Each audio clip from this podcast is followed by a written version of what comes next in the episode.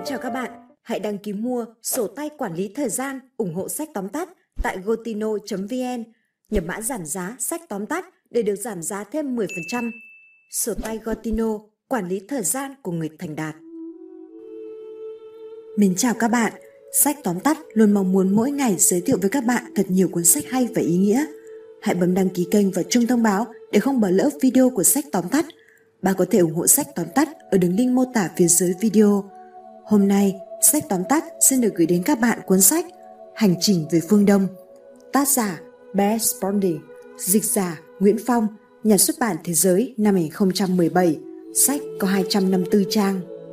Hành trình về phương Đông mở ra một chân trời mới về Đông Tây gặp nhau để khoa học minh triết hội ngộ, để hiện đại cổ xưa giao duyên, để đất trời là một. Thế giới vì vậy đã trở nên hài hòa hơn, rộng mở, diệu kỳ hơn và do đó nhân văn hơn. Hành trình về phương Đông kể về những trải nghiệm của một đoàn khoa học cùng các chuyên gia hàng đầu của Hội Khoa học Hoàng gia Anh được cử sang Ấn Độ nghiên cứu về huyền học và những khả năng siêu nhiên của con người. Suốt hai năm trời rong ruổi các đền chùa Ấn Độ, chứng kiến nhiều pháp luật, nhiều cảnh mê tín dị đoan, thậm chí lừa đảo của nhiều pháp sư, đạo sĩ. Họ được tiếp xúc với những vị thế, họ được chứng kiến, trải nghiệm, hiểu biết sâu sắc về các khoa học cổ xưa và bí truyền của văn hóa Ấn Độ như yoga, thiền định, thuật chiêm nghiệm, nghiệp báo, luật nhân quả, cõi sống và cõi chết. Đúng lúc một cuộc đối thoại cởi mở và chân thành đang sắp diễn ra với các đạo sĩ bậc thầy, thì đoàn nhận được tối hậu thư từ chính quyền Anh Quốc là phải ngừng ngay việc nghiên cứu, tức khắc hồi hương và bị buộc phải im lặng, không được phát ngôn về bất cứ điều gì mà họ đã chứng nghiệm. Sau cùng, ba nhà khoa học trong đoàn đã chấp nhận bỏ lại tất cả sau lưng, ở lại Ấn Độ tiếp tục nghiên cứu và cuối cùng trở thành tu sĩ. Trong số đó có giáo sư Spalding, tác giả hồi ký đặc biệt này. Chương 1. Một người Ấn lạ kỳ Ấn Độ là xứ có rất nhiều tôn giáo. Tôn giáo gắn liền với đời sống và trở thành một động lực rất mạnh làm chủ mọi sinh hoạt của người dân xứ này. Người Ấn thường tự hào rằng văn hóa của họ là một thứ văn minh tôn giáo và dân xứ này được thừa hưởng một kho tàng minh triết thiêng liêng không đâu có. Vì thế, Hội Khoa học Hoàng gia đã bảo trợ cho phái đoàn chúng tôi đến Ấn Độ để nghiên cứu những hiện tượng huyền bí này. Tuy nhiên, sau hai năm du hành khắp Ấn Độ, từ Bombay đến Calcutta, thăm viếng hàng trăm đền đài, tiếp xúc với hàng ngàn giáo sĩ, đạo sĩ nổi tiếng, phái đoàn vẫn không thỏa mãn hay học hỏi được điều gì mới lạ. Thất vọng về cuộc du khảo không mang lại kết quả như ý muốn, giáo sư Sponding một mình lang thang đi dạo trong thành Benares. Giữa rừng người hỗn tạp ồn ào, một thuật sĩ cởi trần đang phùng má thổi kèn gọi rắn. Một con rắn hổ to lớn nằm trong sọt, ngừng cổ lên cao, phun phì phì. Tiếng kèn lên bổng xuống trầm, con rắn cũng lắc lư nghiêng ngả. Đám đông xuống lại xì xầm, còi bộ khâm phục lắm. Nếu họ hiểu con rắn đã bị bẻ răng, nuôi bằng bá á viện và được luyện tập cẩn thận, khắp xứ Ấn, các trò bịp bợm này diễn ra không biết bao nhiêu lần trong ngày. Nó sẽ kết thúc khi một tên cò mồi đứng trong đám đông vỗ tay, ném tiền vào rổ và khuyến khích dân chúng ném theo.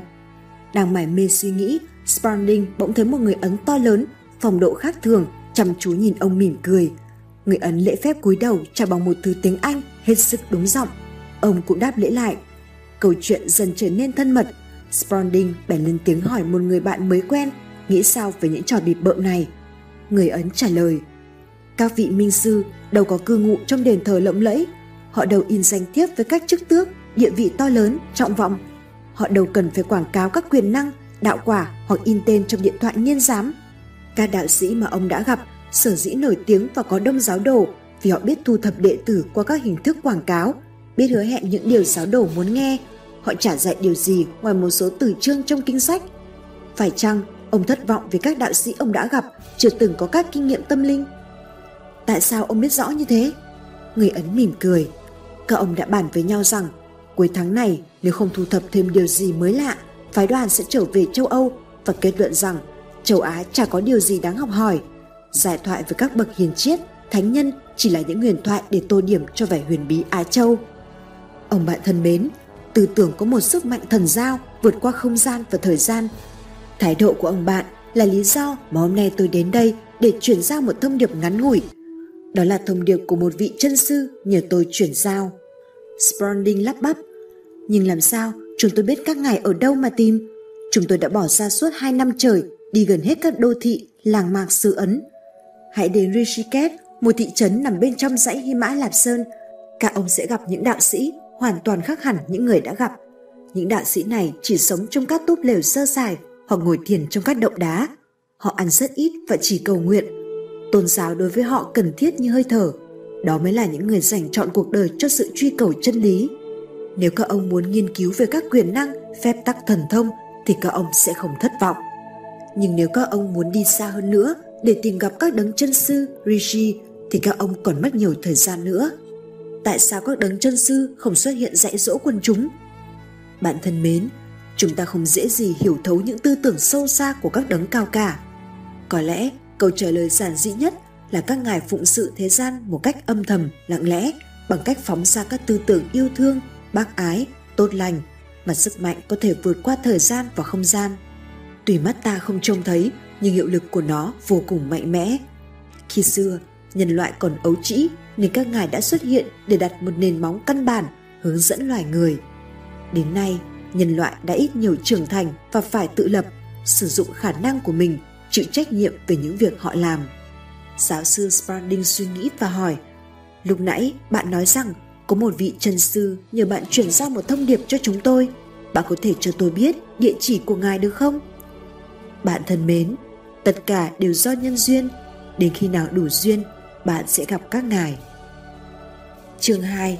Người đạo sĩ thành Benares Trong khi mọi người trong phái đoàn đang quay phim những đạo sĩ ngồi trên bàn đinh, các đền thờ to lớn, thì giáo sư Spalding thong thả đi dạo ngoài bờ sông. Ông nhìn thấy một vị đạo sĩ vóc người lực lưỡng đang đi gần đó. Như có một mãnh lực vô hình nào đó thúc đẩy, Spanding muốn vượt lên để nhìn cho rõ. Ông bèn rẽ qua một lùm cây rậm rạp để bắt cho kịp vị đạo sĩ nọ. Vừa đi được vài bước, ông đã giật mình vì gặp một con rắn hổ mang to lớn chặn lối. Tiến thoái lưỡng nan, Spanding chưa biết làm gì thì con rắn đã trườn tới, ngẩng cao cổ phun phì phì. Bất ngờ, vị đạo sĩ ở đâu đi đến, im lặng bước thẳng vào giữa con rắn và giáo sư – vị đạo sĩ giơ tay vuốt nhẹ, con rắn từ từ bỏ vào trong bụi rậm, mất hút trước sự ngạc nhiên của giáo sư Spalding. Vị đạo sĩ mỉm cười thong thả nói, cái phàm ngã hữu hình, hữu hoại không thể làm việc này, mà đó là cái chân ngã thâm diệu, cái mà ta gọi là thượng đế ngự trong tôi và muôn loài đã khiến con rắn bỏ đi.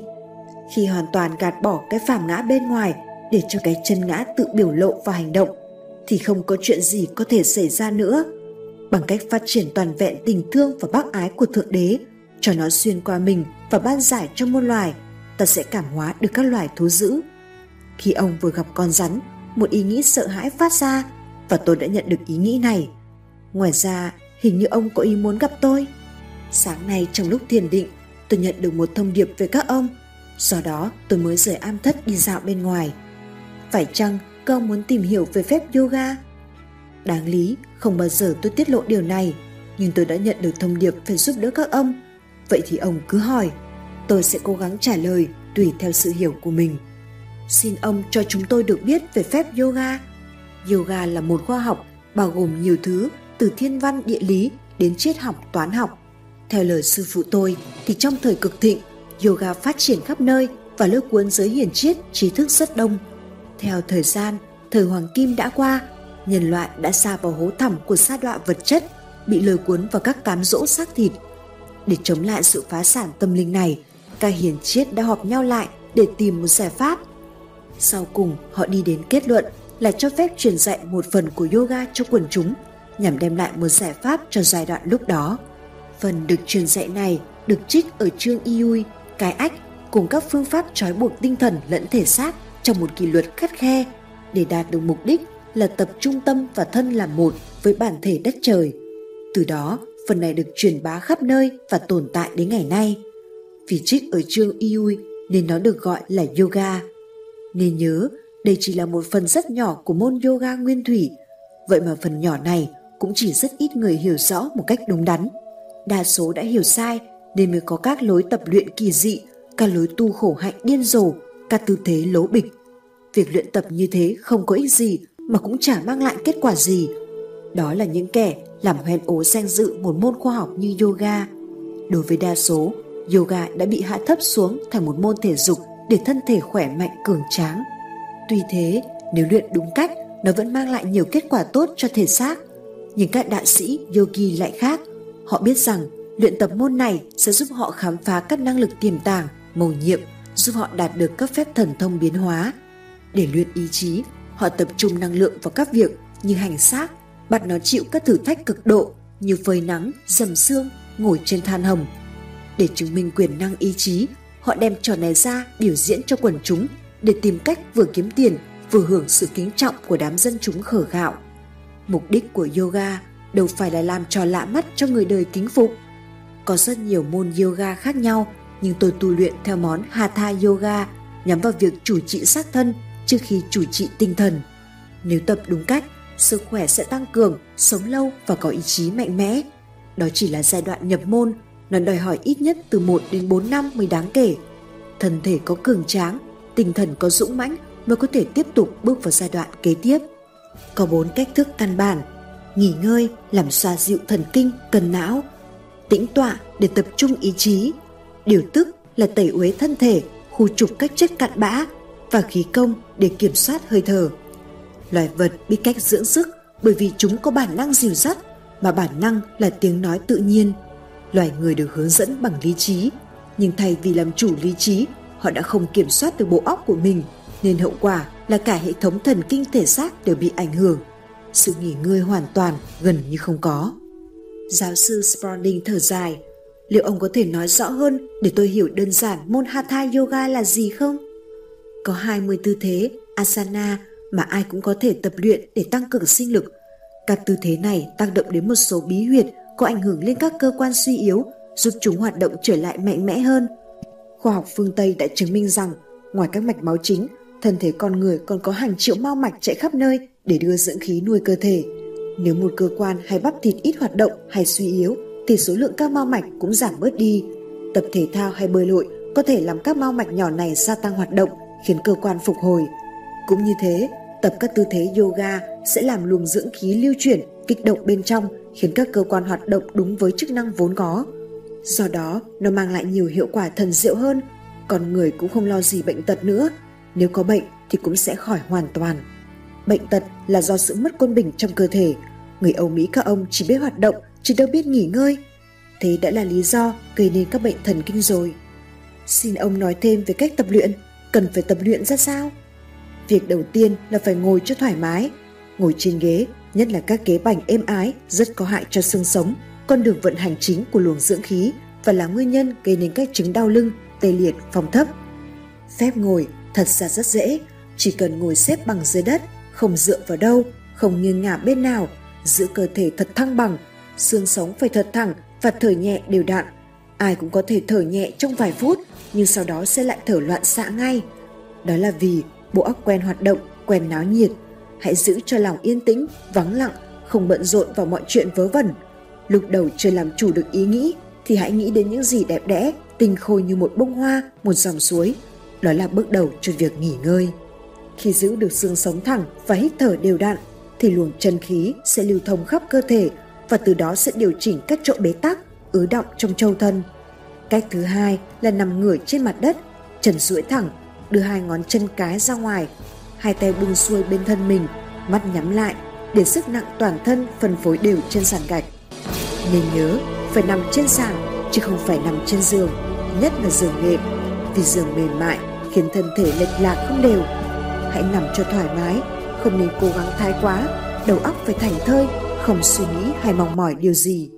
Tư thế này sẽ xoa dịu hệ thần kinh, khiến nó lấy lại trạng thái quân bình. Nên nhớ, nền tảng chính của Hatha Yoga dựa trên sự nghỉ ngơi, dưỡng sức, chứ không phải là hành xác với các tư thế vặn vẹo kỳ cục. Tư thế giúp con người làm chủ giác quan, hơi thở giúp con người mở cửa vào thế giới tinh thần. Nên nhớ, tinh thần và thể xác luôn đi song đôi. Không thể có một tinh thần bạc nhược trong một thể xác tráng kiện hay tinh thần minh mẫn trong một thể xác bệnh hoạn. Trung tâm bí mật của hệ thần kinh giải rác ở nhiều chỗ trong cơ thể. Mọi tư thế có công dụng riêng, ảnh hưởng đến một bí huyệt nhất định. Nhờ kích động các bí huyệt đó mà ta có thể ảnh hưởng các bộ phận trong cơ thể cũng như hoạt động của trí não. Các tư thế lạ lùng chỉ dùng để kích động các bí huyệt mà thôi. Ngoài ra không còn gì khác nữa. Ngoài các tư thế còn có phương pháp khí công nữa chứ không phải chỉ vận động các bắp thịt mà thôi. Người phương Tây tập thể thao, vận động thể xác mạnh mẽ, tiêu phí sức lực để làm nảy nở bắp thịt. Người Ái Châu tin rằng chính cái sức mạnh ở bên trong mới điều khiển và chỉ huy các bắp thịt. Bạn cho rằng phương pháp trồng ngực chân lên trời, trồng cây chuối là lỗ bích ư? Tư thế này giúp dồn máu xuống não. Bình thường, máu được đưa lên não do sự co bóp của tim. Sự khác biệt ở chỗ là để máu tự nhiên dồn xuống não là rất có lợi cho những người làm việc nhiều bằng trí óc. Và tư thế này cũng giúp quả tim ngơi nghỉ, không phải cố gắng để đưa máu lên óc. Nhờ tim được nghỉ mà tránh được các chứng đau tim. Môn yoga giúp thân thể tự động điều hòa trong sự yên tĩnh, thăng bằng, khác hẳn các lối tập thể thao co tay, múa chân ảo ạt của người Âu. Làm thế tuy bắp thịt có thể nảy nở, nhưng thân thể náo động có hại cho thần kinh. Yoga là khoa học của vũ trụ, nó không chỉ áp dụng riêng đối với dân châu Á mà có thể áp dụng cho con người ở khắp nơi. Tôi giúp ông bạn một chìa khóa bí mật này. Luật thiên nhiên định rằng trung bình con người thở với số nhịp là 21.600 lần mỗi ngày. Hô hấp quá nhanh làm gia tăng nhịp điệu nói trên và thu ngắn sự sống. Hô hấp chậm rãi, kéo dài, đều đặn là tiết kiệm sinh lực và kéo dài sự sống. Đó là bí quyết khoa khí công. Mỗi hơi thở tiết kiệm sẽ tích tụ lại thành một số dự trữ giúp ta kéo dài sự sống. Các thức ăn có chất kích thích hay việc hút thuốc làm trời thở dồn dập, giảm số lượng dưỡng khí vào phổi, tất nhiên làm giảm thọ nhanh. Bộ thần kinh là chìa khóa vào cánh cửa tâm linh, do đó hơi thở chính là lối vào tinh thần. Nhưng hơi thở chỉ là sự biểu lộ trên địa hạt vật chất của một sức mạnh tế nhị hơn. Sức mạnh này mới là cột trụ của sinh hoạt thể xác và chính cái sức mạnh vô hình vô ảnh tiềm ẩn trong cơ thể chúng ta mới thực sự điều khiển đời sống. Sự kiểm soát hơi thở giúp ta làm chủ một phần nào luồng sinh lực vô hình này. Khi việc làm chủ cơ thể đạt đến mức cao, con người sẽ kiểm soát được sự hoạt động của các cơ quan trong thân thể như tim, gan, bào tử, phổi. Bạn có tin rằng nếu luyện tập pháp môn này đến mức cao siêu, ta có thể thắng đoạt tử thần không? Bạn đồng ý rằng ngừng thở là chết và nếu ta giữ được hơi thở thì ta bảo tồn được sự sống có đúng không? Dĩ nhiên là thế. Bạn thân mến, một đạo sư có thể cầm giữ hơi thở không những trong nhiều tuần, nhiều tháng mà còn có thể trong nhiều năm, nhiều thế kỷ, tức là họ có thể kéo dài sự sống theo ý muốn, có đúng không? Nhưng làm sao có ai giữ được lâu như thế? Khi bạn lên dãy Hy Mã Lạp Sơn, bạn sẽ gặp những người đó và điều này không lạ lùng như bạn nghĩ. Khoai yoga chân truyền có thể đem lại nhiều quyền năng bất ngờ, lạ lùng, nhưng đã mấy ai khổ công tập luyện. Những người thực sự mong muốn một trạng thái tâm linh thường ẩn mình nơi hoang vắng các bậc đó không bao giờ phải đi tìm đồ đệ mà người tìm đạo phải đi kiếm các ngài. Các bậc chân sư kéo dài đời sống vì những lý do chính đáng, cao cả, chỉ đâu phải tham sống sợ chết như người thường. Trên dãy tuyết sơn có những vị đã sống cả trăm năm, có vị sống đến cả ngàn năm. Tất cả đều có những sứ mạng riêng nên họ giữ nguyên thể xác. Liệu ông có thể cho chúng tôi biết làm cách nào để kéo dài đời sống như thế được? Có ba phương pháp kéo dài sự sống. Phương pháp thứ nhất là luyện tập tất cả các tư thế asana cùng với môn khí công bí truyền cho thật thuần thục tuyệt hảo. Phương pháp này chỉ có thể thực hiện dưới sự chỉ dẫn của một vị danh sư đã có kinh nghiệm, vì sai một ly, đi một dặm. Đó là chưa kể, người tập phải có một nếp sống tinh khiết, trong sạch hoàn toàn. Phương pháp thứ hai là sử dụng dược chất, và chế các loại thuốc đặc biệt, các loại cây cỏ hiếm hoi.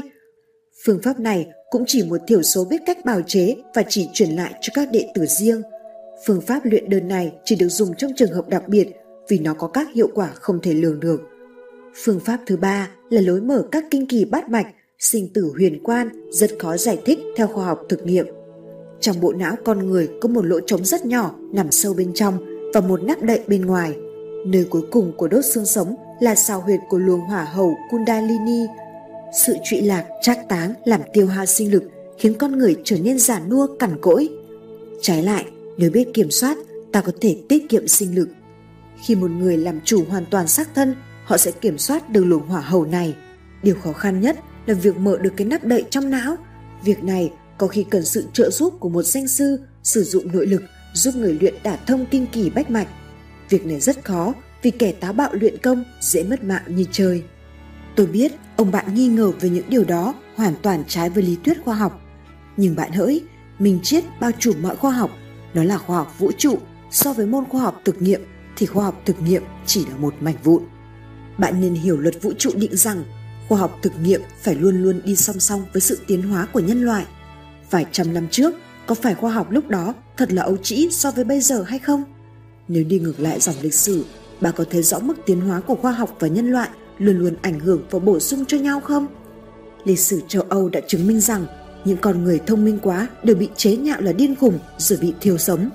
Đó cũng là lý do các bậc danh sư không hề xuất hiện và các phương pháp tu hành được gìn giữ cẩn thận, bí mật, chỉ những người thành tâm mới được dạy bảo. Có cách nào mà một người ông như tôi được truyền dạy những điều này không? Được chứ, nhưng liệu bạn có sẵn sàng từ bỏ trốn phồn hoa đô hội để ẩn mình nơi hoang vu, tịch mịch mà tu học không?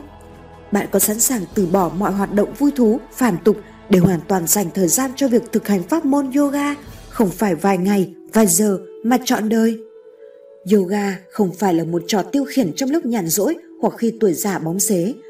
Mục đích của yoga không phải là cầu sống lâu, sống khổ hạnh mà không có ý nghĩa để làm gì. Phần lớn các đạo sĩ luyện thần thể cường tráng sống lâu hơn người khác chưa thấu hiểu được mục đích tối hậu. Chinh phục thể xác chỉ là bước đầu đưa con người đến việc chinh phục tinh thần. Giữ cho mình không hành động xấu thì dễ, nhưng giữ cho tâm không nghĩ xấu mới khó khăn gấp bội và đòi hỏi nỗ lực phi thường. Đời người quá ngắn, việc tập luyện kiểm soát thể xác đã đòi hỏi nhiều năm không đủ để tu tập tinh thần. Sau đó, các đạo sĩ mới kéo dài thêm sự sống. Môn Hatha Yoga như tôi nói chỉ nhằm mục đích làm chủ thể xác.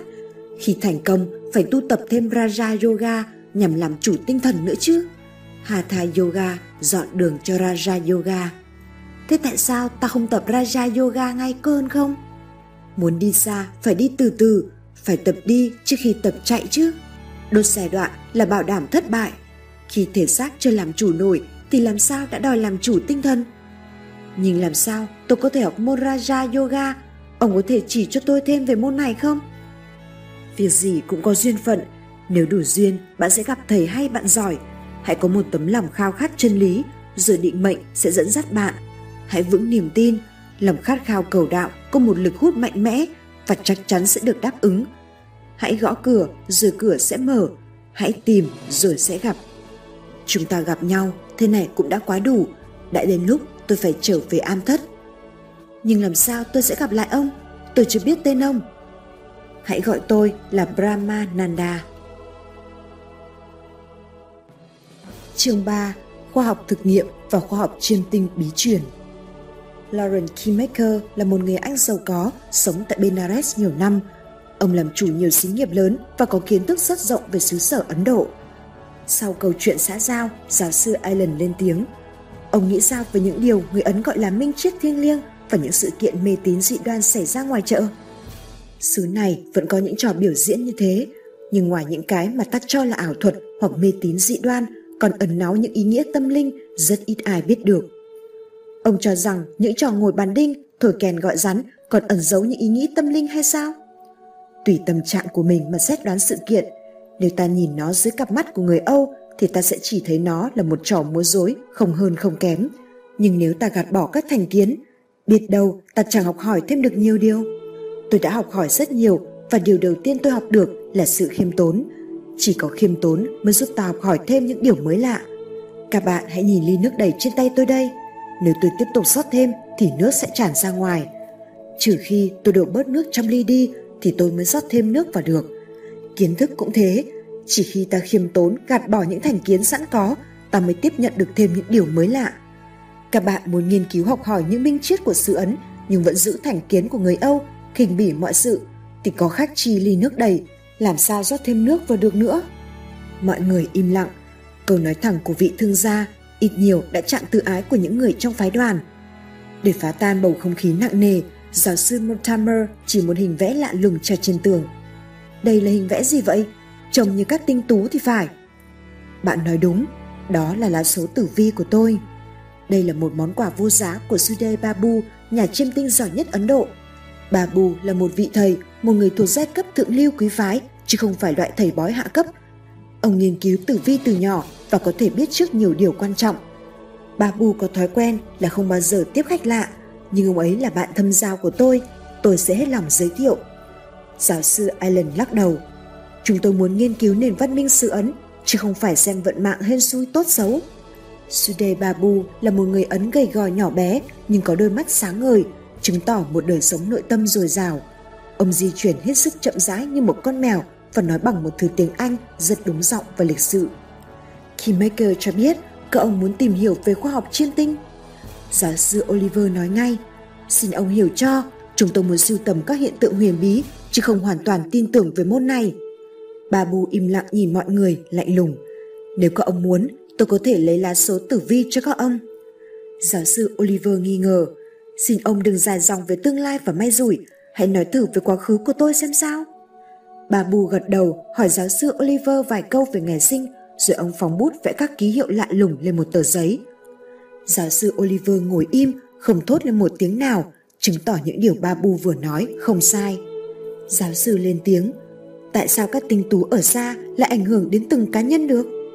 Các ông nên nghĩ như thế này, tinh tú chỉ là biểu tượng mà thôi, tự nó không ăn nhầm gì đến chúng ta hết, mà chính cái dĩ vãng của ta đã ảnh hưởng đến đời sống hiện tại.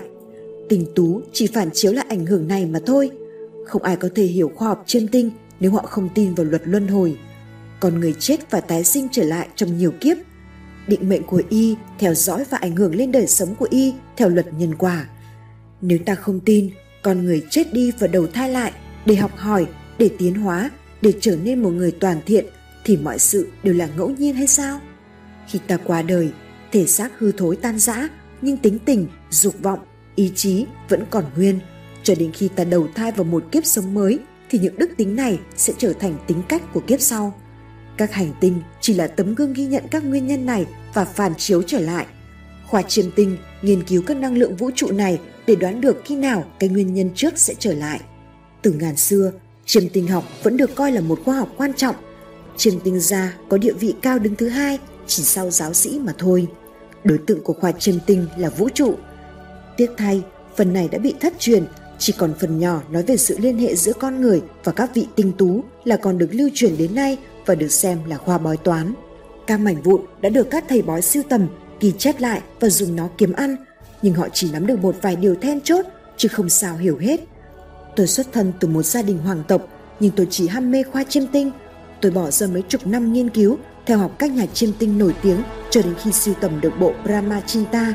Dĩ nhiên, bộ sách này nguyên bản có đến mấy trăm ngàn trang, nhưng tôi chỉ sưu tầm được có vài trăm trang và tốn gần 20 năm để nghiên cứu nó. Bà bồ mỉm cười nhìn giáo sư Oliver. Ngài Oliver thân mến, lá số tôi lấy cho ông cho thấy ông rất khác thường so với người Âu. Tin hay không tùy ông, đúng hay sai chỉ ông mới biết. Nhưng tôi muốn nói thêm rằng giờ các nghiệp quả đã trả xong, đời ông đã bước vào một khúc quanh quan trọng. là số cho thấy ông đã đến bên thềm đạo và sắp được sự dìu dắt của một hiền giả. Giáo sư Oliver cảm động, siết chặt đôi tay gầy guộc của nhà chiêm tinh. Bà mù đưa phái đoàn đi xem những căn phòng chứa sách với những tủ lớn chứa đựng hàng ngàn cuốn sách cổ. Kho sách vở này nói về những gì vậy? Đó là những sách về vấn đề tôn giáo, minh triết cổ truyền, triết học Ấn Độ. Thế ông cũng là một triết gia? Một người không hiểu về triết lý sẽ chỉ là một hạng chiêm tinh tồi hay một thầy bói hạ cấp. Ông có thu nhận đệ tử không? Có rất nhiều người đến xin tôi dạy dỗ, nhưng tôi từ chối vì thấy họ không đủ thiên tư để lĩnh hội hay không đủ ý chí để đi đến cùng. Tôi nghĩ mình chưa đủ sức làm thầy ai hết mà chỉ là một người ham mê nghiên cứu. Tôi đã tìm thấy ánh sáng chân lý và không cần đến khoa chiêm tinh nữa.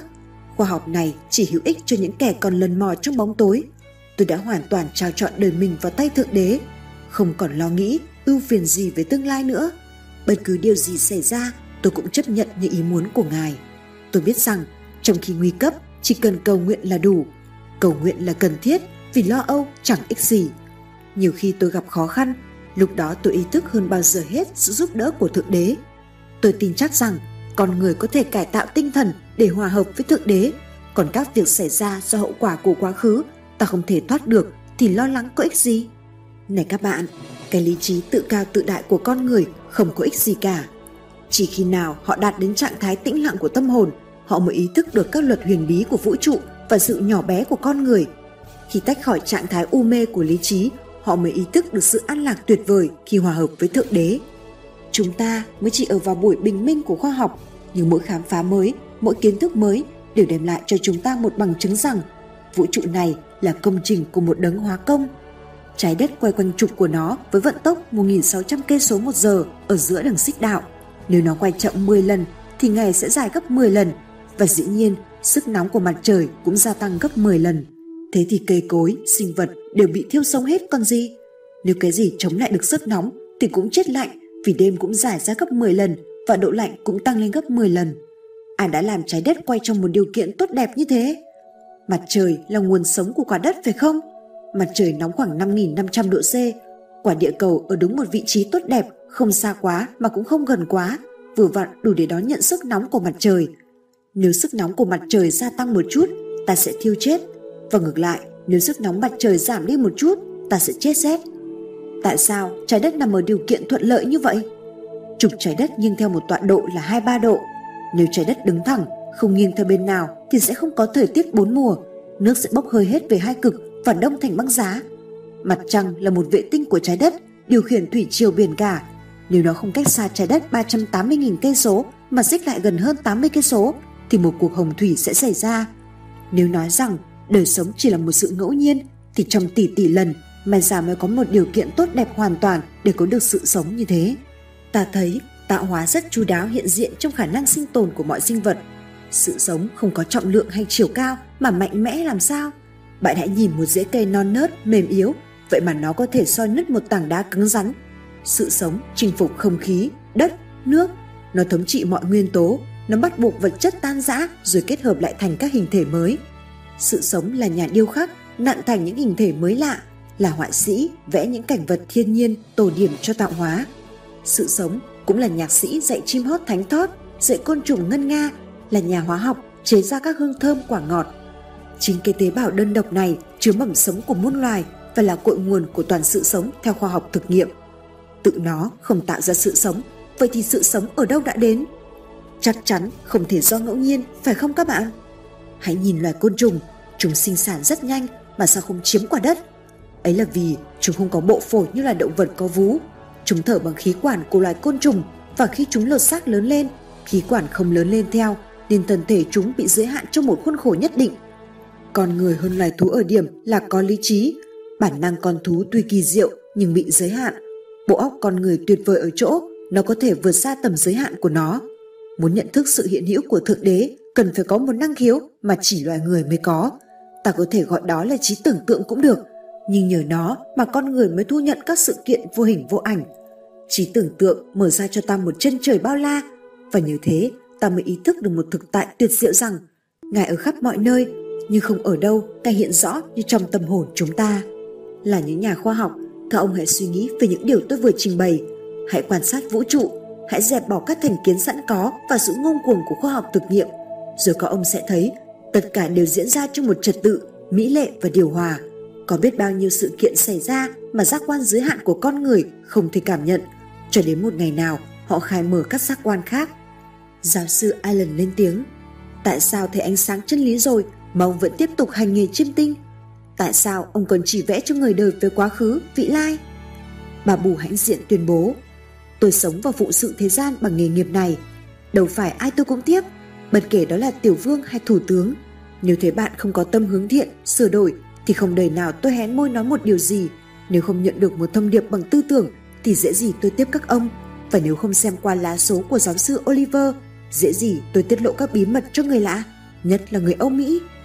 Khi sinh ra đời, mỗi cá nhân đều mang sẵn một tài sản khác nhau, đó là nghiệp báo. Tài sản này có thể tốt đẹp do các nguyên nhân hợp với thiên ý hoặc xấu xa bởi các lỗi lầm trong tiền kiếp. Tất cả nguyên nhân này đều ẩn chứa trong tàng thức hoặc a lại gia thức và trở thành động lực chi phối đời ta. Động lực này bị ảnh hưởng bởi các mãnh lực trong vũ trụ một cách vô cùng phức tạp và biến thành một thứ gọi là tia vũ trụ. Những tia vũ trụ này không ồ ạt ảnh hưởng đến ta ngay mà tùy theo sự thay đổi của tinh tú đều phản chiếu xuống trần gian. Điều này rất hợp lý vì trải qua vô lượng kiếp sống, con người đã làm biết bao điều xấu xa, đâu thể nào trong vài ba kiếp mà trả hết được. Đó cũng là lý do con người cứ trầm luân trong luân hồi sinh tử Nhờ nghiên cứu chiêm tinh mà người ta hiểu rõ ràng rằng không hề có một đấng thần linh nào thưởng phạt hay kiểm soát các hành động của ta. Tất cả chỉ là hậu quả của những gì do ta tạo nên và ta phải gánh chịu. Quan niệm rằng Thượng Đế là một ông già ngồi trên cao, nắm quyền sinh sát, định đoạt số phận con người, đó là một quan niệm rất ấu trĩ. Thượng đế cao cả hơn nhiều, Ngài sáng tạo và đặt tất cả vào một trật tự trong vũ trụ. Tất cả diễn tiến theo luật vũ trụ, nhân nào quả nấy. Làm gì có việc số mệnh đã định sẵn? Nếu thế, ta cứ tiêu cực, bắt động, mặc cho số phận run rủi hay sao? Mặc dù con người không thể thay đổi việc đã xảy ra trong quá khứ, nhưng nhờ ý chí tự do, họ có thể vượt khỏi tầm ảnh hưởng này và chiến thắng ảnh hưởng tinh tú. Khi ta phát tâm làm một việc hợp với thiên ý, thì một tinh tú ảnh hưởng tới ta bỗng trói sáng và các sóng điện mạnh mẽ đẩy ngược tiêu vũ trụ sang hướng khác. Khi ta có hành vi xấu xa, nó tạo ra những động lực xấu và sẽ thu hút các điều xấu kỳ khắc trên tinh tú, phản chiếu xuống mau lẹ hơn. Dĩ nhiên, hậu quả là không thể lường. Trái lại, nếu ta ý thức điều này, phát tâm làm việc hữu ích thì sẽ tự nhiên phát sinh ra các động lực tốt đánh bật các ảnh hưởng xấu sang một bên. Nhờ nghiên cứu chiêm tinh học một cách đúng đắn, khoa học, con người sẽ hiểu biết mệnh trời, biết tin tưởng ở mình và sống cuộc đời thoải mái, không bi quan, không lạc quan, an vui tự tại. Như thế, người đi trên đường đạo sẽ gặp gì khi đã có nghiệp quả xấu? Nghiệp quả xấu ví như một án treo, bất động nhưng không ai có thể tránh được nó. Đối với những người đã vào cửa đạo, đã hiểu biết thì họ lại cầu xin được trả quả cho lẹ. Tuy họ không gây ra các nhân xấu nữa, nhưng họ đủ can đảm để chịu đựng nghiệp quả. Có thế, họ mới rút ngắn thời gian trong sinh tử luân hồi. Hiểu biết mệnh trời để sống thoải mái chính là mục đích của khoa chiêm tinh chân chính. Vạn vật trong vũ trụ, dù ở cõi vô hình hay hữu hình, đều được xếp hạng và phân loại theo quy mô của số 7. Tất cả mọi hình thức sinh hoạt trong dãy hành tinh hiện tại đều thuộc một trong bảy cung. Mỗi cung có 7 phân bộ hay 49 nhóm. Toàn thể thái dương hệ của chúng ta đều là sự biểu lộ của Thượng Đế. Mỗi phần tử trong đó đều là một phần của Ngài. Ngoài ra có 7 vị tinh quân, mỗi vị kiểm soát một cung. Thật ra các vị này chỉ là những trung tâm thần lực, những con đường để thần lực Thượng Đế ban ra. Con người có ba thể chính là thể xác, thể vía và thể trí tương ứng với ba cõi giới, hạ giới, trung giới và thượng giới. Thượng Đế cũng thế, tất cả vật chất trong hạ giới hợp thành thể xác của Ngài, tất cả vật chất cõi trung giới hợp thành vía của Ngài – và tất cả vật chất cõi thượng giới hợp thành thể trí của Ngài. Mọi nguyên tử vật chất cấu tạo nên chúng ta đều là một phần của Thượng Đế xuyên qua bảy cung. Khi qua đây nó thay đổi ít nhiều tùy ảnh hưởng các cung. Khoa chiêm tinh có thể phân biệt người nào chịu ảnh hưởng cung nào tùy theo lượng nguyên tử cấu tạo xuất phát từ cung liên hệ. Mọi vật dường như tuân theo một định luật thiên nhiên, nhưng đằng sau định luật đó luôn luôn có một sức mạnh thiêng liêng cai quản. Muốn hiểu khoa chiêm tinh phải đi ngược về nguồn cội, chiêm tinh nghiên cứu con người và sự ảnh hưởng của hành tinh đến các tính nết nhất định.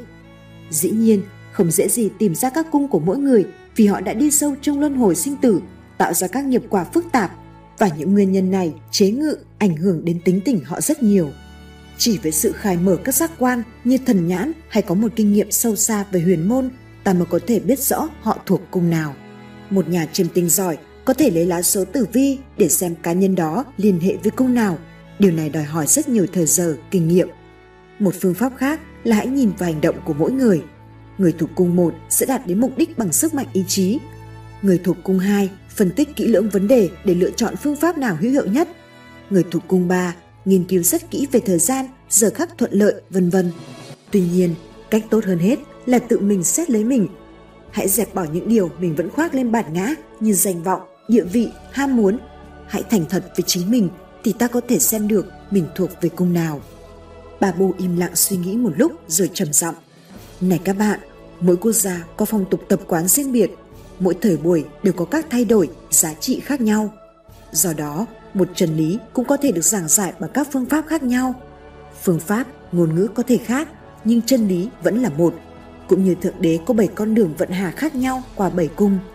Nguyên tử mỗi cung có các rung động khác nhau, có màu sắc khác nhau tính chất khác nhau nhưng nó đều là nguyên tử xuất phát từ Thượng Đế. Nếu các ông đi ngược với cội nguồn thì các ông sẽ hiểu sự thay đổi của từng thời kỳ qua sự ảnh hưởng của các vị tinh tú. Bà Bu nhìn lên bầu trời đầy sao trầm ngâm. Mọi vật trong vũ trụ đều quân bình tuyệt đối, không dư, không thiếu, từ hạt bụi bé nhỏ đến những dãy thiên hà vĩ đại. Đời người quá ngắn và luôn bị lôi cuốn vào sinh hoạt quay cuồng. Đâu mới ai ý thức được sự phung phí hôm nay dọn đường cho sự đau khổ ngày mai – tất cả những ảo ảnh chập chờn thế mà người ta cứ coi như thật. Nếu biết thức tỉnh quan sát ta có thể học hỏi biết bao điều hay.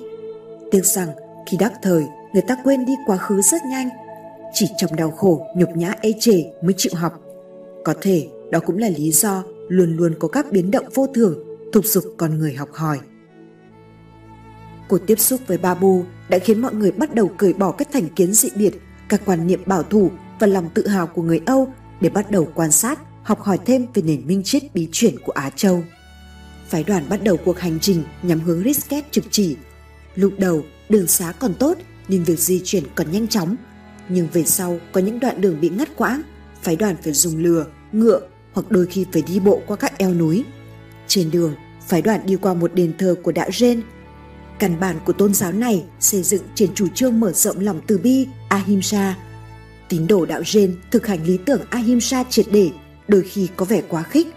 Đạo Jen được thành lập hơn 2.000 năm do Đức Mahavira, một vị hoàng tử đã từ bỏ cung vàng điện ngọc và dừng tu hành và đắc đạo. Trước khi vào đây, du khách phải cởi thắt lưng, giày dép, những vật gì làm bằng da thú, sừng, ngà voi, vân vân. Tất cả các vật do sự giết chóc mà ra. Sở dĩ phải làm thế vì giáo lý Ahimsa dạy các tín đồ phái này không được sát sinh, ăn thịt cá, mà ngay trong nhà cũng không được chứa một thứ gì của sự giết chóc. Đối với người Âu, việc thực hành Ahimsa có vẻ quá khích và vô lý, nhưng phần đông phái này thực hành giới luật rất nghiêm. Họ tin rằng nếu các giới luật mà không giữ được thì không hy vọng gì đi xa hơn trên đường tu học. Một số giáo sĩ Zen còn quá khích hơn nữa. Sau một thời gian tu ở trong đền, họ phát nguyện vào rừng tu và sống lõa thể. Họ chỉ uống nước suối, ăn trái cây và dành chọn thời giờ thiền định. Họ quan niệm rằng khi còn ăn cơm gạo, mặc y phục là còn mang nợ xã hội, còn hưởng những vật sừng cúng của tín đồ là còn mang nợ loài người. Đạo Jane cho rằng xuất gia là phải tuyệt tất cả các ý niệm sở hữu. Vì sở hữu bất cứ thứ gì cũng đều là ràng buộc níu kéo đưa đến sự quyến luyến gây chướng ngại cho việc tu hành giải thoát. Khi gác bỏ các thành kiến dị biệt phong tục và tập quán phái đoàn thấy đạo Jane chủ trương rất thực tế. Giáo phái này tin tưởng rằng sức mạnh của tình thương có thể san bằng mọi khó khăn trở ngại tuy nhiên, tình thương phải hết sức tuyệt đối tình thương không giới hạn vào một hạng người nào riêng biệt mà phải được ban giải đồng đều cho tất cả, không phân biệt giai cấp, chủng tộc hay tín ngưỡng. Đây là một cải cách hết sức lớn lao vì phong tục Ấn Độ vốn rất thiên vị và chủ trương phân biệt giai cấp. Đạo Jain cho rằng chiến thắng kẻ thù bằng sức mạnh là một thú tính cần loại trừ và chinh phục bằng tình thương là đường lối duy nhất để giải quyết mọi vấn đề. Asma là một làng nhỏ nằm sát chân núi. Phái đoàn dừng chân ở đây một thời gian cho lừa ngựa nghỉ ngơi. Một lý do nữa là gần đó có một di tích lịch sử quan trọng, ngôi đền yên lặng. Đó là một kiến trúc bằng đá trắng, xây cất hơn 4.000 năm nay. Trong đền không có một hình tượng gì mà chỉ là một căn phòng to lớn, trang nghiêm. Bước vào ngôi đền yên tĩnh, tất cả mọi người đều thấy trong lòng bỗng lắng xuống trong một cảm giác bình an khôn tả. Khi bước chân vào đây, không ai được nói một lời nào mà phải tuyệt đối giữ im lặng. Lý do ngôi đền không có hình tượng gì là để nói lên cái chân lý tuyệt đối vốn vô hình vô tướng. Vị đạo sĩ giữ đền đã giải thích cho phái đoàn. Đền yên lặng là nơi trốn của quyền năng, vì yên lặng đồng nghĩa với quyền năng. Khi con người đã đến chỗ im lặng trong tư tưởng thì họ đã đến chỗ mà tất cả đều là sự hợp nhất với quyền năng thiêng liêng. Con người có sức mạnh tư tưởng, nhưng vì vô ý thức họ đã để cho nó hao tán. Quyền năng hao tán là động, còn tập trung là tĩnh. Khi tập trung mọi sức mạnh tư tưởng vào một trung tâm sinh lực duy nhất, con người tiếp xúc với Thượng Đế. Khi hợp nhất với đấng thiêng liêng, ta hợp nhất với mọi quyền năng và đó là di sản tâm linh tối hậu. Phương pháp duy nhất để hòa hợp với đấng thiêng liêng là tiếp xúc với Ngài một cách ý thức, từ bỏ ngoại cảnh để quay về với nội tâm, vì đấng thiêng liêng ẩn tàng trong tâm con người. Minh triết phát sinh từ sự im lặng, Thượng đế không cần ta phải tuyên dương Ngài một cách ồn ào hay bằng một ngôn ngữ gì. Khi một tín đồ thành tâm trong tĩnh lặng, người đó sẽ hòa hợp tư tưởng với ảnh hưởng thiêng liêng và ảnh hưởng này chỉ có thể nhận biết được khi lòng ta vắng lặng. Khi tâm hồn hoàn toàn an tĩnh, ta có thể tự phân tích mình, trao dồi phẩm hạnh và đón nhận những mặc khải từ cõi trên. Chỉ trong sự vắng lặng, con người mới ý thức năng lực trong mình và chung quanh mình. Chỉ trong yên lặng, các quyền năng tiềm ẩn mới phát sinh và nảy nở. Tâm có an thì việc bên ngoài mới không vọng động, dục vọng mới chịu yên tĩnh. Con người có thoát khỏi các ồn ào náo nhiệt bên ngoài thì mới đón nhận được các hòa âm tuyệt diệu đến từ cõi vô biên nhưng làm sao tìm thấy điều gì khi ngồi yên lặng con người sẽ dần dần ý thức được chính mình dĩ nhiên điều này đòi hỏi một thời gian họ sẽ tìm thấy ở mình một thứ hạnh phúc không lệ thuộc ngoại vật cũng không lệ thuộc tha nhân một tâm trạng giải thoát không ai có thể cướp được, đó là tâm trạng tôn giáo, kết tinh bởi sự nảy nở, thăng hoa các ý thức sâu kín trong nội tâm. Con người sẽ tự mình tìm thấy câu giải đáp khi họ ý thức được thực chất của chính mình và sự ảnh hưởng cao cả của Thượng Đế. Và khi đó, mọi sự tìm kiếm ở ngoại cảnh sẽ chấm dứt. Con người thường suy tư về sự liên hệ giữa người với người, nhưng sự suy tư này ít nhiều đều thiên vị. Nó luôn luôn sai lạc nếu nó khảo sát sự vật xuyên qua bản ngã. Tư tưởng con người chỉ chân chính khi họ thoát khỏi các thành kiến, điều kiện bao bọc bên ngoài. Tự do tư tưởng không phải chỉ là muốn nghĩ thế nào thì nghĩ, mà còn là giải thoát ta ra khỏi các áp lực, bắt ta phải suy nghĩ theo một lề lối nào đó.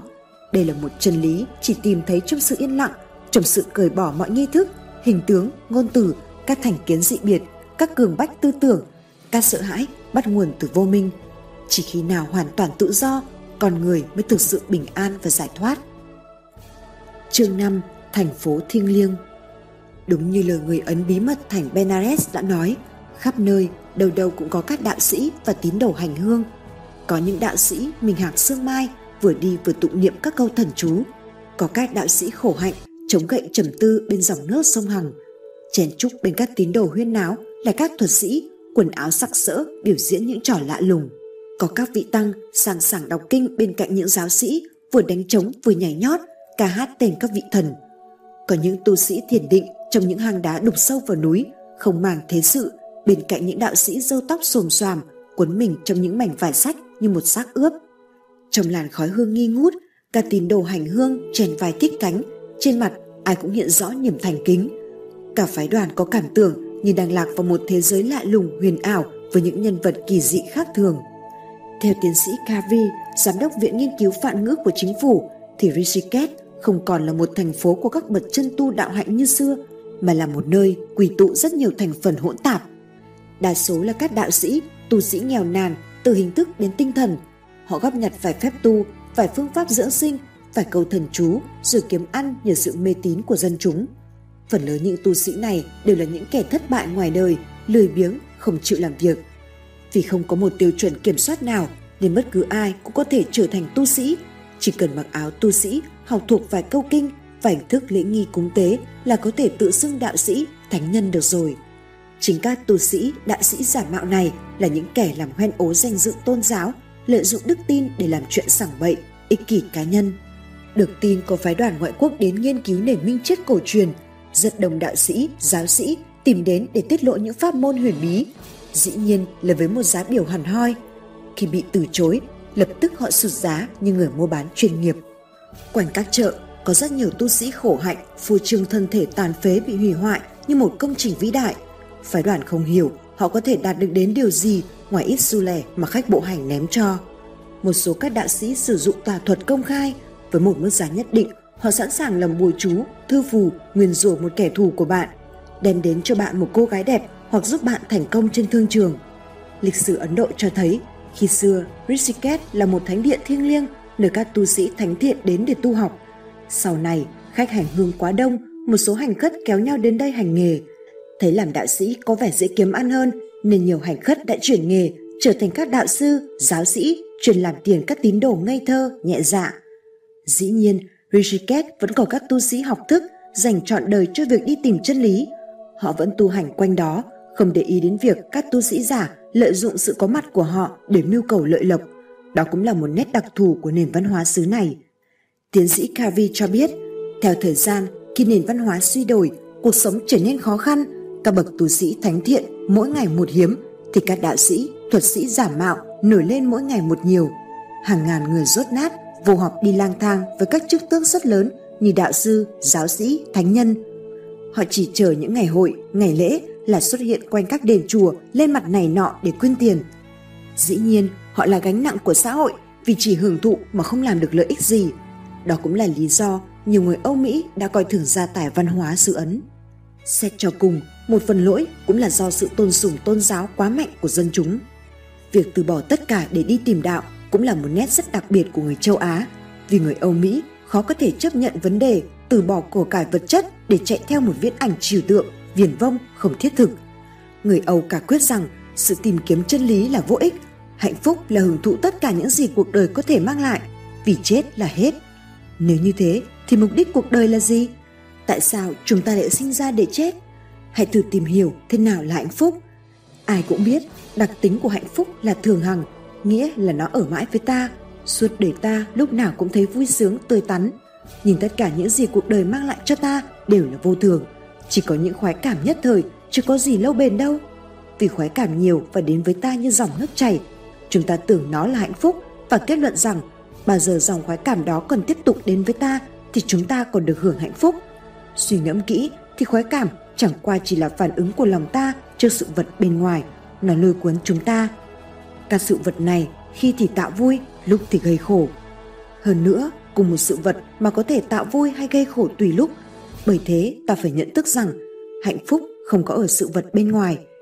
Tóm lại, chúng ta thấy rõ ràng mình theo đuổi hạnh phúc, nhưng không biết thế nào là hạnh phúc và cũng chẳng biết dùng cách nào để đạt được hạnh phúc. Những người tìm hiểu một cách chân thành, sớm muộn gì cũng thấy rằng hạnh phúc nằm ở ngay nội tâm ta. Theo ramakrista thì nguyên nhân của sợ hãi, dục vọng, ham muốn là do sai lầm đầu tiên tự cho mình là xác thân này vì sợ hãi hay ham muốn đều bắt đầu từ thể xác này. Dĩ nhiên, rất nhiều người cũng đồng ý như thế và tin rằng con người không phải là thể xác mà là một sự sống trường cửu. Nhưng tại sao họ vẫn hành động y như họ là thể xác này vậy? Nếu thân xác họ nhỏ bé, họ cho rằng mình nhỏ bé. Nếu thân xác họ to lớn, đẹp đẽ, họ cho rằng mình lớn đẹp. Tóm lại, sự sợ hãi và dục vọng vẫn y như xưa, có thể lại còn gia tăng hơn vì họ hãnh diện về sự hiểu biết của mình hơn xưa. Rama Krishna đã dạy rằng một người có kiến thức về tâm linh thu thập qua sách vở thường tai hại hơn là một người thất học, rốt nát. Những người kiến văn quảng bác, lịch thiệp, bằng cấp, danh vọng thường ích kỷ lại còn ngạo mạn. Họ cho rằng mình biết nhiều, hiểu nhiều và không chịu tìm hiểu, thực hành đào sâu và thêm nữa. Đó là một sự hiểu biết hời hợt qua sách vở, chỉ đâu phải là một chứng nghiệm nội tâm.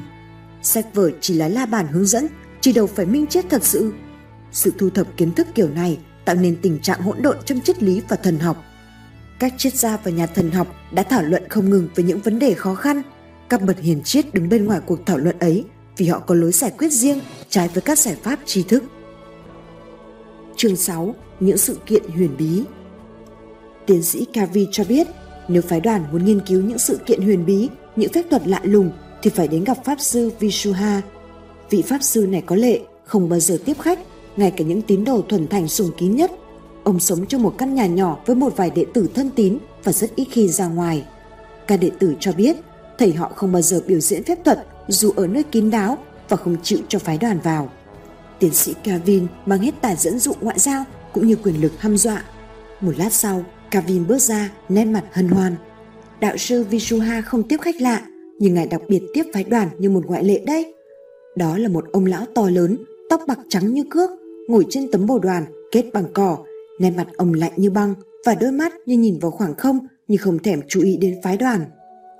Chúng tôi được biết đạo sư có các quyền năng phi thường. Mục đích chuyến đi này của chúng tôi là nghiên cứu những sự kiện huyền bí, ghi nhận một cách khoa học những điều tai nghe mắt thấy. Vishuha nghe thông ngôn xong, mỉm cười yêu cầu giáo sư Oliver cho mượn một cái khăn tay và một cái kính lúp. Ông ta giơ chiếc kính lúp lên ánh sáng mặt trời cho nó chiếu lên chiếc khăn tay và tuyên bố tôi sẽ thu hút các mùi hương trong không khí. Các ông thích mùi gì? Tôi thích mùi hoa lại.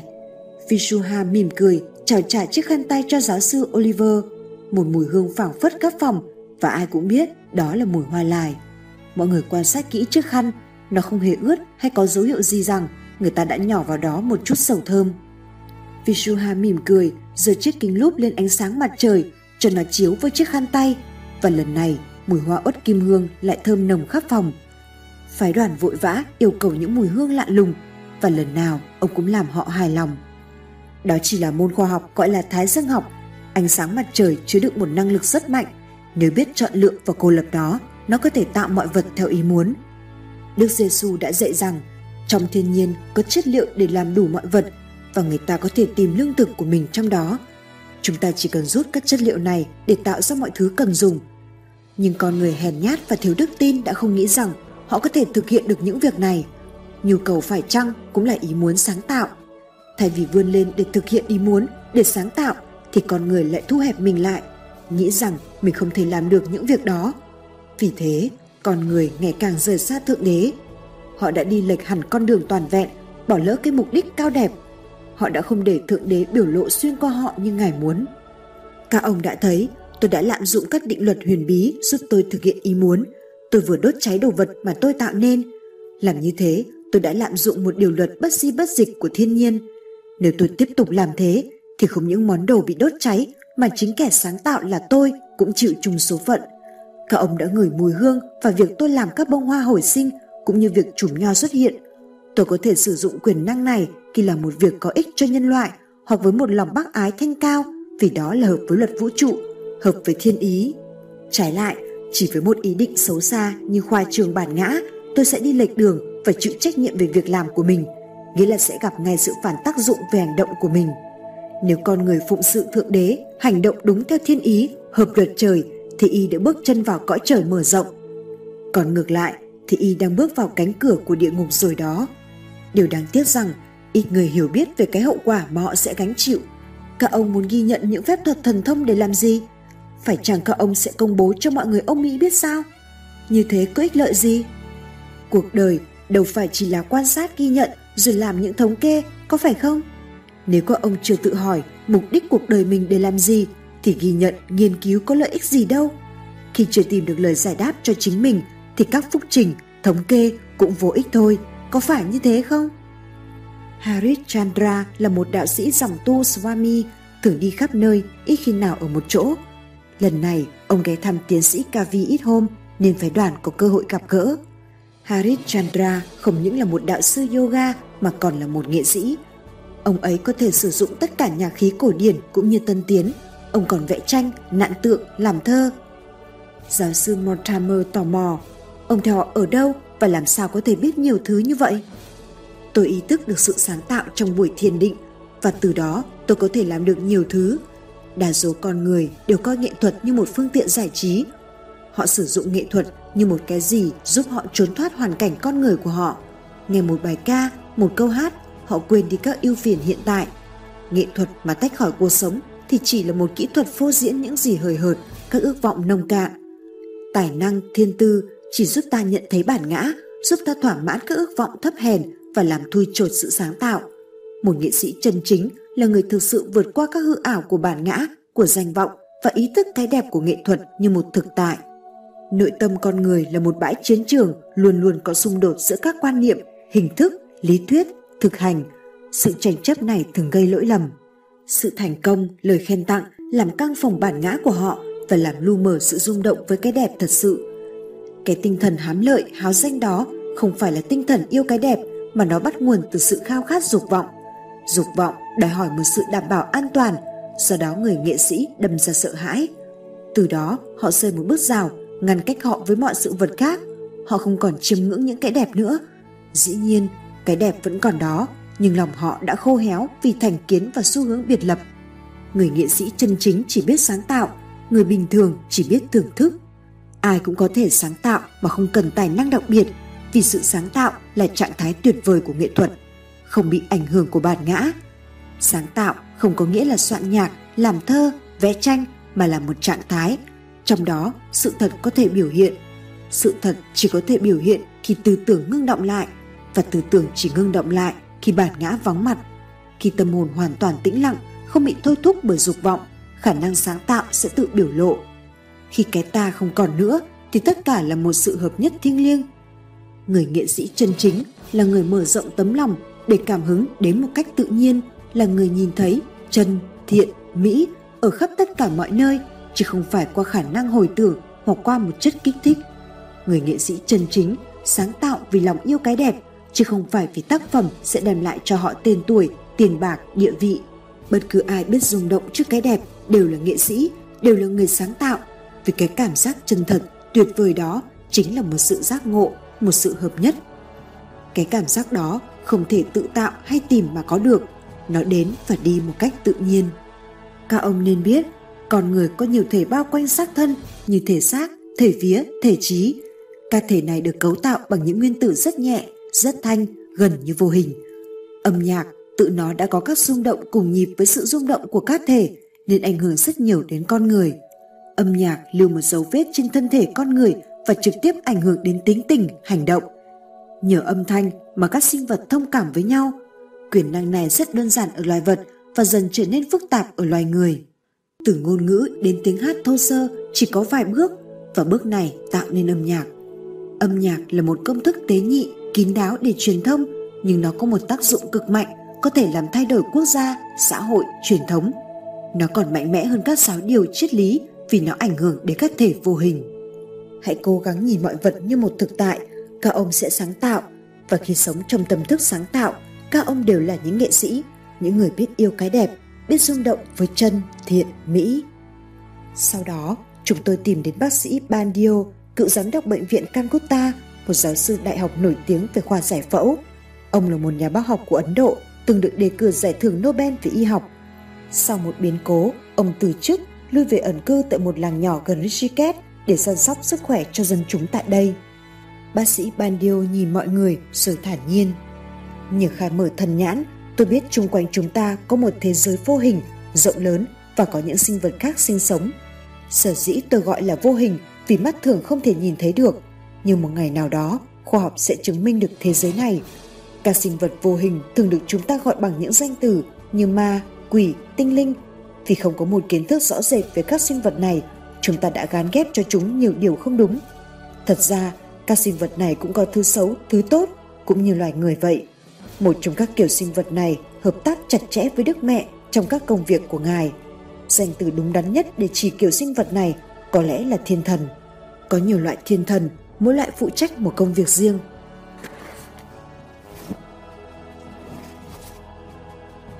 Bác sĩ Ban Điêu tiếp lời, đối với một đứa bé vừa ra đời, khoa học chỉ lo cho chúng ăn uống, dinh dưỡng đầy đủ mà thôi, chứ không hiểu chúng cần một yếu tố vô cùng quan trọng, đó là tình thương.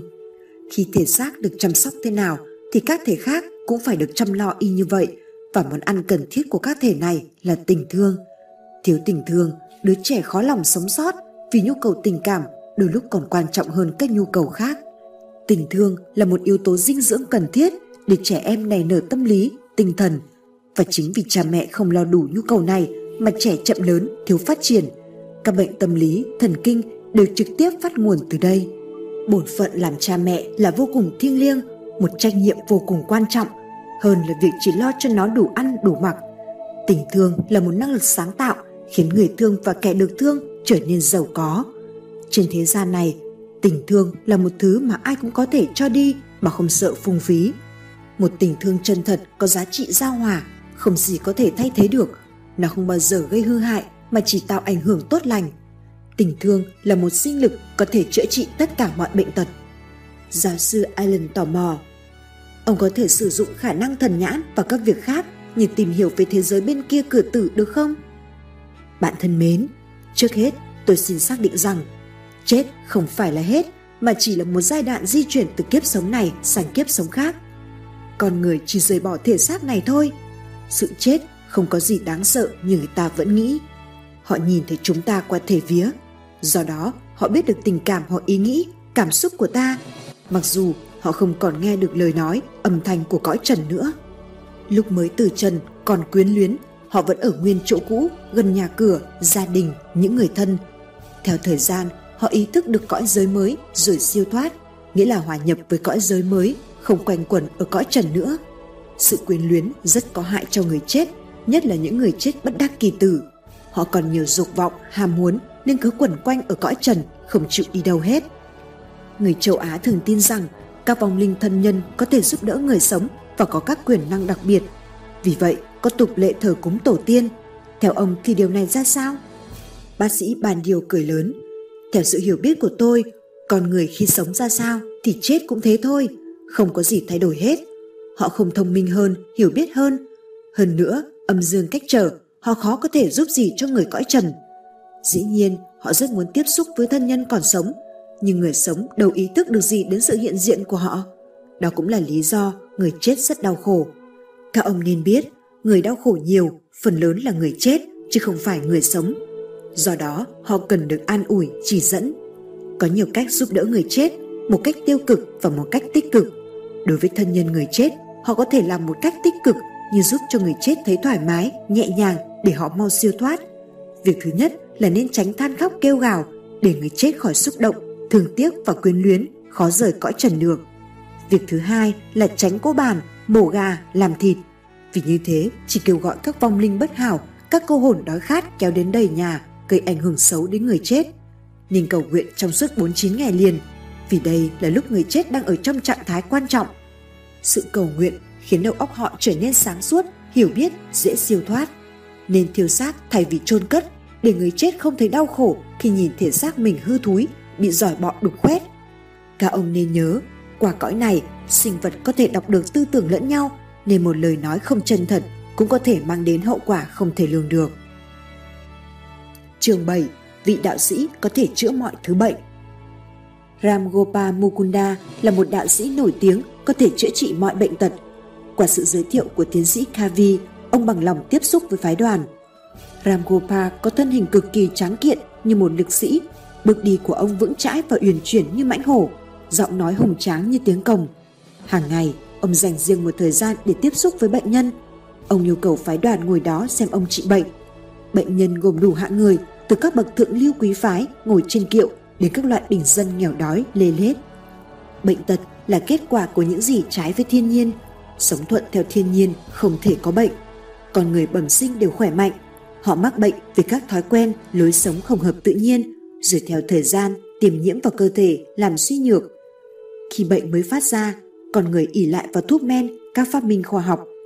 Tiếc thay, lối này chỉ có thể tạm thời cầm giữ bệnh tật cho nó không phát lên chứ không trừ tuyệt căn Y học phương Tây chỉ ngăn bệnh tật, không làm nguy hại đến tính mạng trong một thời gian, rồi sau đó cũng bó tay. Muốn trừ bệnh hoàn toàn chỉ có một cách duy nhất là cương quyết trừ tuyệt gốc. Và người duy nhất có thể chữa được là chính mình mà thôi, ngoài ra không có ai khác. Một khi bệnh nhân ý thức được điều này và nhất định theo đuổi cách trị đến cùng, thì hầu như bệnh gì cũng có thể chữa khỏi.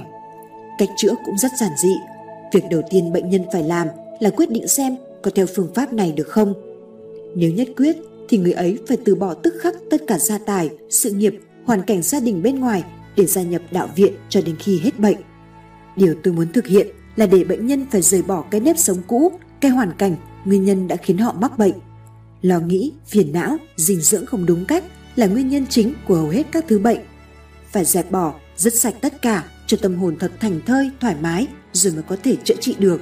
Đó là điều kiện quan trọng nhất của phương pháp này nhưng việc gì phải từ bỏ tất cả đi dưỡng bệnh ở một nơi xa cũng có hiệu quả tương tự vậy ram gopa bật cười điều này không thể chữa tận gốc được hoàn cảnh tuy có khác nhưng đầu óc bệnh nhân vẫn còn cố chấp suy nghĩ lo lắng thì làm sao dứt được phiền não chỉ có hoàn toàn dứt bỏ để đầu óc không còn bận tâm chút gì nữa để trở nên con người hoàn toàn mới thì may ra mới có thể chữa hết bệnh được nguyên lý của bệnh như sau con người chìm đắm trong danh lợi lo quanh nghĩ quẩn tích trữ tài sản mà quên sự vô thường ở đời. Họ chỉ thấy lợi nhỏ mà quên hại lớn, lo làm giàu vật chất mà quên tu tâm dưỡng tinh thần. Vì thế, thân thể suy nhược, tâm trí điên đảo, thần trí bất nhất, lại thêm tiểu sắc quá độ, hỉ nộ bất thường, dinh dưỡng coi thường và bệnh tật do đấy mà sinh ra. Khi bệnh còn nhẹ, ta không để ý chữa trị. Đến khi nó phát ra, đe dọa trực tiếp vào đời sống, ta mới hoảng hốt tin tưởng vào các phát minh khoa học chữa trị Thuốc men chỉ tạm thời ngăn chặn khiến cho bệnh chậm tái phát, kéo dài cuộc sống để ta tiếp tục đắm chìm trong dục vọng, phiền toái một thời gian nữa. Đến khi thuốc men trở nên vô hiệu, bệnh tật tái phát thật mạnh thì khoa học bó tay và con người chấp nhận sự phải đến sẽ đến và coi như đó là số mạng. Đây là một lầm lẫn rất lớn mà ít ai để ý. Sự xả ly, dứt bỏ tất cả là bước đầu để trở lại cái tinh thần nguyên thủy là điều kiện cần thiết để trị dứt căn bệnh trầm kha của loài người. Nhưng bệnh tật có nhiều nguyên nhân chứ? Ông nghĩ sao về các bệnh do vi trùng gây ra? Trong người khỏe mạnh, vi trùng xâm nhập thế nào được? Người sống theo thiên nhiên không thể có bệnh. Vi trùng thì chỗ nào chả có, nhưng đâu phải ai cũng mắc bệnh như nhau. Nếu vi trùng là nguyên nhân chính, thì tại sao có kẻ mắc bệnh, có người lại không mắc bệnh? Tóm lại, thân thể khỏe mạnh có thể chống mọi thứ bệnh. Như các ông thấy, điều kiện tiên quyết để chữa bệnh là trị tận gốc và đây là giây phút quyết định sự sống chết. Con người phải hiểu biết để đoạn tuyệt với quá khứ, không thể có lối chữa trị lưng chừng kéo dài thời gian được. Ramgopa cho phái đoàn biết, bệnh nhân chỉ được mang theo một bộ quần áo và tuyệt đối không được tiếp xúc với ai trong thời gian điều trị. Dĩ nhiên, khi hoàn tất việc chữa trị, họ có thể rời nơi này theo ý muốn. Một số người sau khi vào đây không từ bỏ việc đời lại bỏ ra về và số này không phải ít. Nhưng sau khi vào đây họ sẽ phải làm gì? Ông chữa trị ra sao? Như các ông đã biết, yếu tố đầu tiên là cương quyết chữa bệnh cho đến khi tuyệt căn mới thôi. Yếu tố này đòi hỏi việc xả ly, dứt bỏ tất cả mọi sự. Yếu tố thứ hai là tự mình chữa trị lấy cho mình, vì không ai có thể chữa bệnh cho ai cả. Yếu tố này đòi hỏi việc làm chủ các cảm giác của mình để chữa bệnh. Tại đây, bệnh nhân ăn rất ít. Thời gian đầu, họ chỉ uống nước suối và ăn cơm nhạt. Phương pháp này nhằm tẩy uế các chất độc trong cơ thể. Một lý do quan trọng gây nên nhiều chứng bệnh là sự ăn uống bừa bãi, không tiết độ. Để giúp cơ thể loại bỏ các độc tố đã nhiễm từ lâu, bệnh nhân chỉ ăn thật nhạt, nghĩa là không một chút gia vị, đường hay muối. Mỗi ngày, bệnh nhân chỉ ăn một lần trước buổi trưa và uống nước vài lần. Uống ít nước giúp cho tim đập chậm lại vì dung lượng nước qua tim sẽ ít đi. Tim và thận được nghỉ ngơi sẽ giúp cơ thể lấy lại quân bình mau chóng. Đây là hai cơ quan thiết yếu giữ các vai trò quan trọng cho việc phục hồi sức khỏe. Ăn nhạt khiến gan và dạ dày thải bỏ các độc tố tích tụ trong đó. Ngoài việc dưỡng sinh đúng cách, bệnh nhân dành chọn thời giờ tập yoga để lấy lại quân bình cho cơ quan thần kinh, khối óc. Tư thế đầu tiên phải tập là cách ngồi cho ngay ngắn, lưng thật thẳng để luồng hỏa hầu di chuyển không gặp khó khăn. Hai tay buông thõng trên đầu gối và thở thật tự nhiên, không cố gắng thái quá. Trong khi tập tư thế này, không để tâm sao động, lo nghĩ việc gì, phải vô cầu vô niệm mới là đúng cách. Không sử dụng thần chú hay xin xỏ một đấng thần linh nào mà chỉ cần hết sức tự nhiên. Theo thời gian, bệnh sẽ từ từ thuyên giảm. Phương pháp này không sử dụng thuốc men gì cả, đó là một phương pháp hết sức tự nhiên và khoa học. Sở dĩ cơ thể suy yếu, bệnh hoạn là vì họ sống không tự nhiên. Sống tự nhiên không những giúp thể xác khang kiện mà còn là mục đích tối hậu là dẹp bỏ cái phàm ngã để trở về cái chân ngã của mình. Quen ăn ngon mặc đẹp, bây giờ ăn vài nắm cơm nhạt, uống vài cáo nước suối, đâu phải ai cũng làm được ngay lập tức. Khốn nỗi, muốn trừ tận gốc phải uống thuốc đắng, và thuốc đắng chính là lối sống tự nhiên này. Nhưng ông có dạy các phương pháp yoga? Đúng thế, nhưng yoga là một môn khoa học, không phải tôn giáo như nhiều người đã hiểu lầm. Ngoài ra, tôi chủ trương một lối tu thân cho những người muốn vào cửa đạo, nhưng đây cũng không phải là một tôn giáo. Phương pháp dưỡng sinh và tập yoga có thể giúp con người vượt qua các bệnh tật. Cũng như thế, phương pháp tu thân sẽ giúp con người vượt qua các trở ngại để tiến vào cửa đạo. Có rất nhiều phương pháp tu hành tùy theo quan niệm cá nhân, hoàn cảnh xã hội, tôn giáo. Nhìn tất cả đều nhằm mục đích chung là giải thoát. Biết mình ở đâu và đi đến đâu là câu hỏi quan trọng của mọi người trên đường đạo. Công việc tu hành cũng thế. Người tu lúc nào cũng phải luôn luôn tự hỏi mình để kịp thời sửa sai các lỗi lầm thông thường. Vì sai một ly đi một dặm. Phải tự xét mình kiểm soát tư tưởng của mình từng ngày từng giờ rồi suy ngẫm về bản ngã trần ngã người tu là người sống thuận hòa với mình và mọi người sống an lạc với vạn vật trong vũ trụ sống hòa hợp với thiên nhiên một cách ung dung tự tại đó là con đường tu đúng đắn nhất theo sự hiểu biết của tôi. Giáo sư Mortimer lên tiếng. Ông nói cũng có lý, nhưng không hẳn tôn giáo nào cũng lánh xa của cải vật chất. Đôi lúc họ cần những thứ này để làm các công việc như mua thực phẩm, xây cất thánh đường. Tiền bạc có công dụng riêng của nó. Sử dụng tiền bạc đúng cách là một vấn đề, còn để nó cám dỗ lại là một vấn đề khác. Một người tu hành chân chính không thể nô lệ bạc tiền dưới bất kỳ hình thức nào. Theo ông, thì ngoài vấn đề vật chất, người tu còn gặp những khó khăn gì nữa? Từ bỏ vật chất có đem lại giải thoát không? Bất cứ một sự cởi bỏ nào cũng làm nhẹ gánh. Vật chất là một nô bộc tốt nhưng là một chủ nhân rất xấu. Nhiều người tu vô tình quá chú trọng đến tiền bạc mà quên rằng đồng tiền có hai mặt. Nhiều người cho rằng sử dụng vật chất là để phát huy tôn giáo, giúp đỡ các tín đồ có nơi tu học. Dĩ nhiên, mục đích rất tốt đẹp, nhưng nếu quá chú trọng vào hình thức sẽ đưa đến sự sao lãng vấn đề tinh thần. Khi nào đời sống vật chất trở nên cực kỳ phức tạp, phiền não thì con người mới ý thức đến vấn đề tâm linh. Đã có nhiều vị tiểu vương, triệu phú từ bỏ tất cả tài sản để vào đây tu hành khi mạng sống của họ bị đe dọa bởi bệnh tật vì họ biết không thể ôm lấy tài sản rồi chết. Sau khi từ bỏ tất cả, đầu óc thanh thản thoải mái, họ lại thấy việc trao dồi tâm linh là quý. Thế là họ phát nguyện tu hành, sống một cuộc đời trong sạch, ung dung tự tại. Các ông cho rằng tu hành chỉ cần ăn mặc đẹp đẽ, đi đến các đền thờ, dâng cúng vật phẩm, tiền bạc, đọc vài câu kinh là đã đủ hay sao? Những cái đó chỉ là hình tướng bên ngoài, không có nghĩa chi hết. Ngay cả việc trở thành một tu sĩ mà không chịu tu thân, trao dồi tâm linh thì cũng là điều vô ích thôi, vì các phiền muộn đau khổ vẫn còn kia mà. Vậy thì thế nào mới là tu hành thật sự? Bước vào con đường đạo là tự sửa mình, thấy gì ác không làm, thấy gì thiện thì nhất định làm cho đến cùng. Luôn luôn tự giác kiểm thảo lấy mình và quan sát, học hỏi không ngừng. Đừng nghĩ bộ áo có thể làm nên nhà tu. Đừng nghĩ mình sẽ được một đấng nào giúp đỡ. Tu hành đòi hỏi sự tận tâm, tận lực cải thiện con người của mình để xứng đáng là con của Thượng Đế, chứ không phải dựa vào vài hình thức bên ngoài. Tu hành chân chính là tự mình cất bước. Thiên đàng không phải là nơi mà ta có thể mua vé đến, cũng không thể chờ mong dâng cúng vài thứ mà được các vị thần linh che chở. Giải thoát chỉ đến với sự tinh tấn riêng của từng người. Khi hiểu như thế, ta cần lập tức lên đường không chậm trễ. Hãy lấy niềm tin làm bạn đồng hành, tận dụng các cơ hội sẵn có để sửa mình, hầu giải thoát cho chính mình. Tu hành chân chính dựa trên căn bản tự biết mình, vì trên đường đạo không có vấn đề vinh hay nhục mà chỉ có sự tiến bộ. Do đó, người tu phải dẹp bỏ tự ái, ngạo mạn, mặc cảm, không hổ thẹn, không ngã lòng mà tinh tấn tiến bước. Nếu xa ngã thì lại đứng dậy và tiếp tục. Những kẻ tự cao tự đại không chịu tu thân sửa mình thật đáng thương vì họ giống như người bệnh sắp chết mà không chịu uống thuốc cho khỏi bệnh. Chương 8. Đời sống siêu nhân loại Tiến sĩ Kavi có quen một đạo sĩ tu hành tên Akila Bati vốn thường qua lại nhiều trong dãy tuyết sơn và có kiến thức rộng về những hiền triết ẩn tu nơi đây.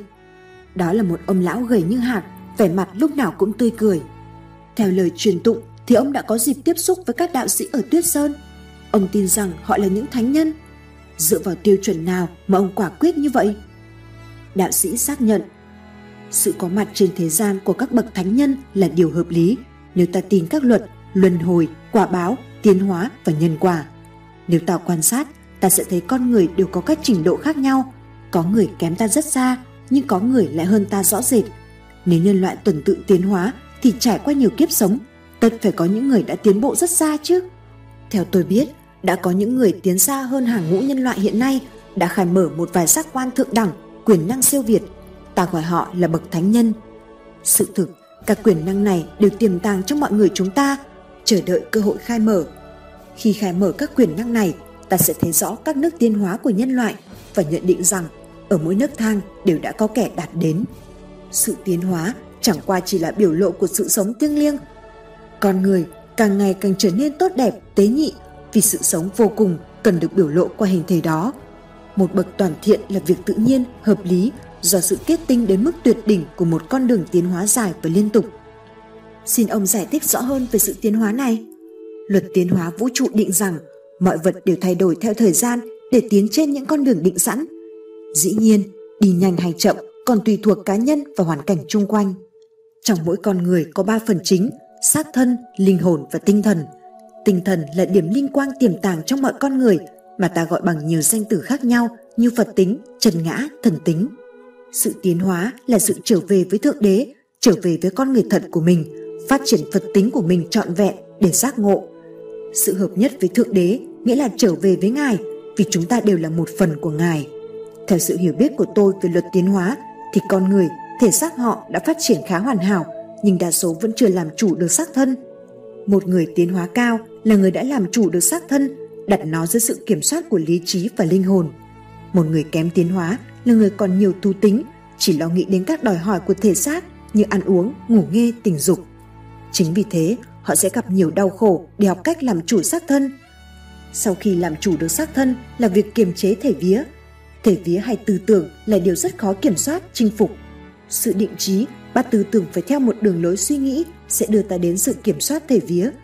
Sau đó là sự kiểm soát thể trí, nghĩa là sử dụng trí tuệ để suy nghĩ, phân biệt, phá tan các tà kiến, các mảng che phủ của vô minh. Định trí suy nghĩ là một việc, nhưng suy nghĩ chân chính, đúng đắn lại là một việc khác. Chỉ khi nào cả ba thể, xác, hồn, trí hoàn toàn được kiểm soát thì ta sẽ hòa hợp với chân ngã. Từ đó, phạm nhân và chân nhân hòa hợp làm một, con người sẽ tiến hóa đến một giai đoạn mới, trở thành một bậc chân tiên. Sống thuận theo thiên ý là bơi xuôi dòng, nghịch thiên ý là ngược dòng. Đa số con người thường chơi vơi, không nhất quyết, lúc chìm đắm khi nổi trôi, có lúc ngược dòng, có khi lại xuôi dòng vì chưa có ý thức sáng suốt để nhận định con đường phải theo. Nhưng làm thế nào để biết đường nào là đường phải theo? Chính vì con người bơ vơ, lạc lối nên mới có các bậc thánh nhân chỉ bảo dẫn đường. Sự hiện diện của Đức Phật, Chúa, Krishna và các vị giáo chủ khác là để hướng dẫn cho nhân loại. Tiếc thay, con người chỉ thích ai nói thuận ý mình, đúng với điều mình mong ước, chứ không thích những điều đúng sự thật, không thích bị đánh thức. Con người có trí khôn, có phân biệt, tại sao không chịu sử dụng chúng để lựa chọn một con đường tốt đẹp? Có bốn nhân duyên đưa ta đến cửa đạo. Nhân duyên thứ nhất là gần gũi, tiếp xúc, thần cận với những bậc thiện trí thức, những người đang đi trên đường đạo. Nhân duyên thứ hai là nghiên cứu sách vở, nghe giảng giải về đạo lý. Nhân duyên thứ ba là sự mở mang trí tuệ. Vì một lý do nào đó, ta nhận thức những việc xảy ra rồi phân vân, đặt câu hỏi tại sao nó lại xảy ra như vậy? Nhân duyên thứ tư là sự trao dồi hạnh kiểm, tu thân, làm các việc thiện, mở rộng lòng bác ái, quyền mình để giúp đỡ mọi người và dần dần ánh sáng tâm linh sẽ soi sáng hồn ta. Dãy Hy Mã Lạp Sơn không phải nơi ai muốn đi, muốn đến dễ dàng được vì nó chứa đựng nhiều bí mật huyền bí và có các tinh linh canh giữ. Phải có một nhân duyên lớn mới có thể đến được các thánh địa đó được. Tại sao các bậc siêu nhân lại cứ ẩn lánh, không ra mặt giúp đỡ nhân loại, không công bố các tài liệu mầu nhiệm đó cho mọi người? Cất giấu như thế có lợi gì đâu? Các ngài lúc nào cũng giúp đỡ nhân loại bằng cách ban giải các luồng thần lực xuống trần gian để muôn loài có thể hưởng thụ, chẳng khác nào ánh sáng mặt trời đối với cỏ cây. Sự giúp đỡ của các ngài hết sức rộng lớn, ngoài sự tưởng tượng và tầm hiểu biết của con người. Việc công bố hay cất giấu các tài liệu đều có lý do mà ta không thể nghĩ bàn được. Chương 9. Cõi vô hình Hamut là một pháp sư có kiến thức rất rộng về cõi vô hình. Khác với những đạo sĩ mà phái đoàn đã gặp, ông này không phải người Ấn mà là một người Ai Cập. Ông ta sống một mình trong căn nhà nhỏ, xây dựa vào vách núi. Vị pháp sư có khuôn mặt gầy gò, khắc khổ và một thân hình mảnh khảnh. Ông ta khoác áo tràng rộng và cuốn khăn theo kiểu Ai Cập. Giáo sư Evan vào đề. Chúng tôi được biết ông chuyên nghiên cứu các hiện tượng huyền bí như thế ông tin rằng có ma. Vị Pháp Sư nói bằng một giọng chắc chắn quả quyết. Đó là một sự thật. Khắp nơi trên thế giới đều có các giai thoại về ma vì con người thường sợ hãi cái gì mà họ không thể nhận thức bằng các giác quan thông thường nên họ đã phủ nhận nó. Sự phủ nhận này mang đến niềm sợ hãi. Từ đó, họ theo dệt các giai đoạn rùng rợn, ly kỳ, không đúng sự thật. Nếu chúng ta chấp nhận ma quỷ hiện hữu như một con voi hay con ngựa, thì có lẽ ta sẽ không còn sợ hãi Vị Pháp Sư mở ngăn kéo, lấy ra một cặp que đan áo, một bó len và mang ra góc phòng để xuống đất. Ông ta thong thả. Chúng ta tiếp tục nói chuyện, rồi còm sẽ thấy. Nếu ông nghiên cứu về cõi vô hình, xin ông giải thích về quan niệm thiên đàng, địa ngục cũng như đời sống sau khi chết ra sao. Đó là một quan niệm không đúng. Sự chết chỉ là một giai đoạn chuyển tiếp, chứ không phải là hết. Vũ trụ có rất nhiều cõi giới, chứ không phải chỉ có một cõi này. Khi chết, ta bước qua cõi trùng giới và cõi này gồm có 7 cảnh khác nhau. Mỗi cảnh được cấu tạo bằng những nguyên tử rất thanh mà ta gọi là dĩ thái. Tùy theo sự rung động khác nhau mà mỗi cảnh giới một khác. Tùy theo vía con người có sự rung động thanh cao hay chậm đặc mà mỗi người thích hợp với một cảnh giới. Đây là hiện tượng đồng thanh tương ứng mà thôi. Khi vừa chết, thể chất cấu tạo cây vía được sắp xếp lại, lớp thanh nhẹ nằm trong và lớp nặng chọc bọc phía ngoài – Điều này cũng giống như một người mặc nhiều áo khác nhau vào mùa lạnh, áo lót mặc ở trong, áo choàng dày khoác ngoài. Trong bảy cảnh giới của cõi âm thì cảnh thứ bảy có rung động nặng nề, âm u nhất. Nó là nơi chứa các vong linh bất hảo, những kẻ sát nhân, người mổ xẻ xúc vật, những cặn bã xã hội, những kẻ có tư tưởng xấu xa, còn đầy thú tính. Vì ở cõi âm không có thể xác, hình dáng từng biến đổi theo tư tưởng, nên những kẻ thú tính mạnh mẽ thường mang các hình dáng rất ghê rợn, nửa người nửa thú. Những người thiếu kiến thức rõ rệt về cõi này cho rằng đó là những quỷ sứ. Điều này cũng không sai sự thật bao nhiêu vì đa số những vong linh này luôn oán hận, ham muốn, thù hằn và thường tìm cách trở về cõi trần. Tùy theo dục vọng riêng tư mà chúng tụ tập quanh các nơi thích ứng. Dĩ nhiên, người cõi trần không nhìn thấy chúng được. Vì không được thỏa mãn nên theo thời gian các dục vọng cũng giảm dần, các nguyên tử nặng trọng cũng tan theo vòng linh sẽ có các rung động thích hợp với một cảnh giới cao hơn và sẽ thăng lên cõi giới tương ứng. Dĩ nhiên, một người có đời sống trong sạch, tinh khiết sẽ không lưu ở cõi này mà thức tỉnh ở một cõi giới tương ứng khác. Tùy theo lối sống tư tưởng khi ta còn ở cõi trần, mà khi chết ta sẽ được ở những cảnh giới tương đồng. Đây chính là định luật đồng thanh tương ứng, đồng khí tương cầu.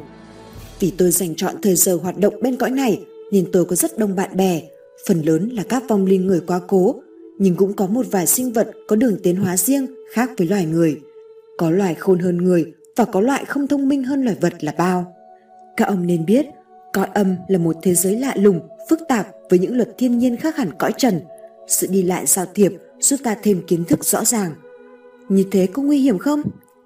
Dĩ nhiên, có nhiều sinh vật hay vong linh hung ác, dữ tợn.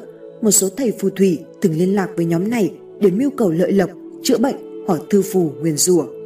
Tất cả những việc gì có tính cách phản thiên nhiên, ngược luật tạo hóa đều mang lại hậu quả không tốt. Mưu cầu lợi lộc cho cá nhân là điều tối kỵ của những ai đi trên đường đạo. Tôi không giao thiệp với những loại vong linh này vì chúng rất nguy hiểm hay phản phúc và thường giết chết kẻ lợi dụng chúng bất cứ lúc nào. Các ông nên nhớ, tôi là một nhà khoa học chứ không phải là một thầy pháp hạ cấp hay một phù thủy chữa bệnh. Tóm lại, tùy theo nhịp độ rung động mà tạo ra những cảnh giới khác nhau. Có 7 loại rung động nên có 7 cõi giới. Cảnh giới thứ 7 lúc nào cũng tối tăm nặng nề với các vong linh hình dáng ghê rợn nhưng hoàn toàn không có vụ quỷ sứ tra tấn tội nhân. Bị lưu đày ở đây đã là khổ sở lắm rồi. Các ông hãy tưởng tượng bị dục vọng hành hạ mà không thể thỏa mãn thì còn khổ gấp trăm lần bị tra tấn. Cảnh giới thứ sáu có sự rung động rất giống như cõi trần. Tại đây, các vong linh ít còn thèm muốn vật chất như ăn uống, dục tình, nhưng bận tâm tới những nhỏ nhen của cuộc sống như thỏa mãn bản ngã, ích kỷ, ghen tuông, hờn giận. Đa số có hình dáng giống như người cõi trần nhưng lờ mờ không rõ. Vì sự rung động của nguyên tử gần giống như cõi trần nên họ hay trở về cõi này. Họ thường nhập vào các đồng cốt, các buổi cầu cơ, cầu hồn để chỉ dẫn bậy bạ, nói chuyện vu vơ nhằm thỏa mãn tự ái, bản ngã cá nhân. Cảnh giới thứ năm có sự rung động thanh nhẹ hơn cõi trần nên vong linh có thể biến đổi sắc tướng rất nhanh chóng. Đây là một thế giới với những âm thanh màu sắc lạ lùng, dễ bị mê hoặc. Các vong linh ở đây đã bớt ham muốn về cá nhân nhưng còn ham muốn về tư tưởng, kiến thức. Đây là nơi cư ngụ của những kẻ đạo đức giả, những kẻ bảo thủ nhiều thành kiến, những người tri thức tự phụ. Cảnh giới cõi thứ tư sáng sủa hơn và dĩ nhiên nguyên tử cõi này rung động rất nhanh. Phần lớn những vong linh tiến hóa, thánh thiện, những nhà tri thức trầm mặc nhưng còn quyến luyến một ít dục vọng, khi chết đều thức tỉnh ở cảnh giới này. Đa số đều ý thức ít nhiều nên họ bắt đầu cởi bỏ những ham muốn quyến luyến. Cõi giới thứ ba trói sáng, có những rung động nhẹ nhàng. Tại đây có những linh hồn từ tâm nhưng vụng về, những tu sĩ thành tâm nhưng thiếu trí tuệ, những nhà lãnh đạo anh minh nhưng thành kiến. Đây cũng là một cảnh giới của một số thần linh. Các thần linh này có đời sống và tiến hóa cao hơn trình độ của nhân loại. Cõi giới thứ hai và thứ nhất cấu tạo bằng những nguyên tử hết sức thanh thoát, rung động rất nhanh và tràn đầy ánh sáng. Đây là cõi giới mà những người tiến hóa rất cao, rất tế nhị, không còn dục vọng và ham muốn lưu lại để học hỏi, trao đổi kinh nghiệm, phát triển các đức tính riêng trước khi siêu thoát lên cảnh giới cao hơn. Như thế, người chết thường lưu lại ở cõi trung giới bao nhiêu lâu? Thời gian lưu lại đây hoàn toàn tùy thuộc vào dục vọng của con người. Có người chỉ ghé lại đây vài giờ, lập tức đầu thai trở lại. Có kẻ ở đây hàng năm và có kẻ lưu lại đây hàng thế kỷ. Để siêu thoát, thể vía phải hoàn toàn tan rã hết mới có thể lên cõi thượng thiên hay siêu thoát. Sự hiểu biết về cõi vô hình rất quan trọng, vì khi hiểu rõ những điều xảy ra sau khi chết, ta sẽ không sợ chết nữa. Nếu có chết thì chỉ là chết hình hài xác thân, chứ không phải chấm dứt sự sống. Và hình hài có thể chết đi thì sự sống mới tiếp tục tiến hóa ở một thể khác tinh vi hơn. Đây là một vấn đề hết sức hợp lý và khoa học, cho ta thấy rõ sự công bình của vũ trụ. Nhưng còn các ma quỷ thì sao? Các ông cứ cho rằng ma quỷ là một thực thể thế nào đó khác hẳn loài người. Thật ra, phần lớn chúng là những vong linh sống ở cảnh giới thứ bảy, thứ sáu mà thôi. Chúng còn lưu luyến cõi trần, còn say mê dục vọng nên không sao thoát ra khỏi cảnh giới này. Luật thiên nhiên không cho phép chúng trở lại cõi trần, nhưng cũng có những trường hợp đặc biệt khiến người cõi trần trong một thoáng giây có thể nhìn thấy chúng. Khoan đã, các ông hãy xem kìa, người bạn của tôi đã làm việc xong. Hà Mút chỉ vào góc phòng nơi ông ta để bó len và cây kim đan áo. Mọi người bước đến gần và thấy một chiếc áo len đan bằng tay đã hình thành từ lúc nào không ai rõ. Chiếc áo đan tay rất vụng, không khéo léo, nhưng trên ngực có thêu tên giáo sư Mortimer. Vị pháp sư giải thích, còn mà này rất nghịch và thường quanh quẩn ở đây. Tôi yêu cầu hắn đan chiếc áo len cho các ông để làm bằng chứng, để tránh việc các ông cho rằng tôi làm trò ảo thuật, cháo vào đó một chiếc áo len khác. Tôi yêu cầu hắn theo tên người nào trong phái đoàn có nhiều nghi ngờ nhất, Quả thế, vị pháp sư gầy gò không thể mặc chiếc áo đan to tướng rất vừa vặn cho giáo sư Mortimer, một người Âu mà kích thước đã rất quá khổ so với những người Âu khác. Đó là chưa kể vòng bụng khổng lồ hiếm có của ông. Như vậy, ông có thể sai khiến ma quỷ hay sao? Tôi không phải là một phù thủy lợi dụng quyền năng cho tư lợi, mà chỉ là một người có rất nhiều bạn hữu vô hình bên cõi âm. Tôi hiểu rõ các luật thiên nhiên như luân hồi, nhân quả và hậu quả của việc thờ cúng ma quỷ để mưu cầu một điều gì đó. Tôi chỉ là một nhà khoa học nghiên cứu về cõi vô hình. Đa số mọi người đều cho rằng ma quỷ thường xuất hiện ở nghĩa địa. Điều này ra sao? Sự hiện hình ở nghĩa địa chỉ là hình ảnh của thể phách đang tan rã, chứ không phải ma quỷ, vong linh. Khi ta chết, thể xác hư thối, thì thể phách vốn là thể trung gian giữa thể xác và thể vía cũng tan rã theo. Thể phách được cấu tạo bằng những nguyên tử tương đồng với nguyên tử cõi trần. Nhưng trong đó có nhiều nguyên tử nhẹ hơn, nó thu thập các sinh lực còn rơi rớt trong thể xác để cố gắng kéo dài sự sống thêm một thời gian nữa. Vì đang tan rã nên thể phách không toàn vẹn. Do đó, đôi khi ta thấy trên nghĩa địa có những hình ảnh người cụt đầu, cụt chân bay lả lả trên các nấm mồ. Người không hiểu thì gọi đó là ma. Theo sự hiểu biết của tôi thì việc thiêu xác tốt đẹp hơn việc chôn cất. Thiêu xác khiến vong linh thấy mình không còn gì quyến luyến nữa nên siêu thoát nhanh hơn nhiều. Như ông nói thì người chết vẫn thấy người sống.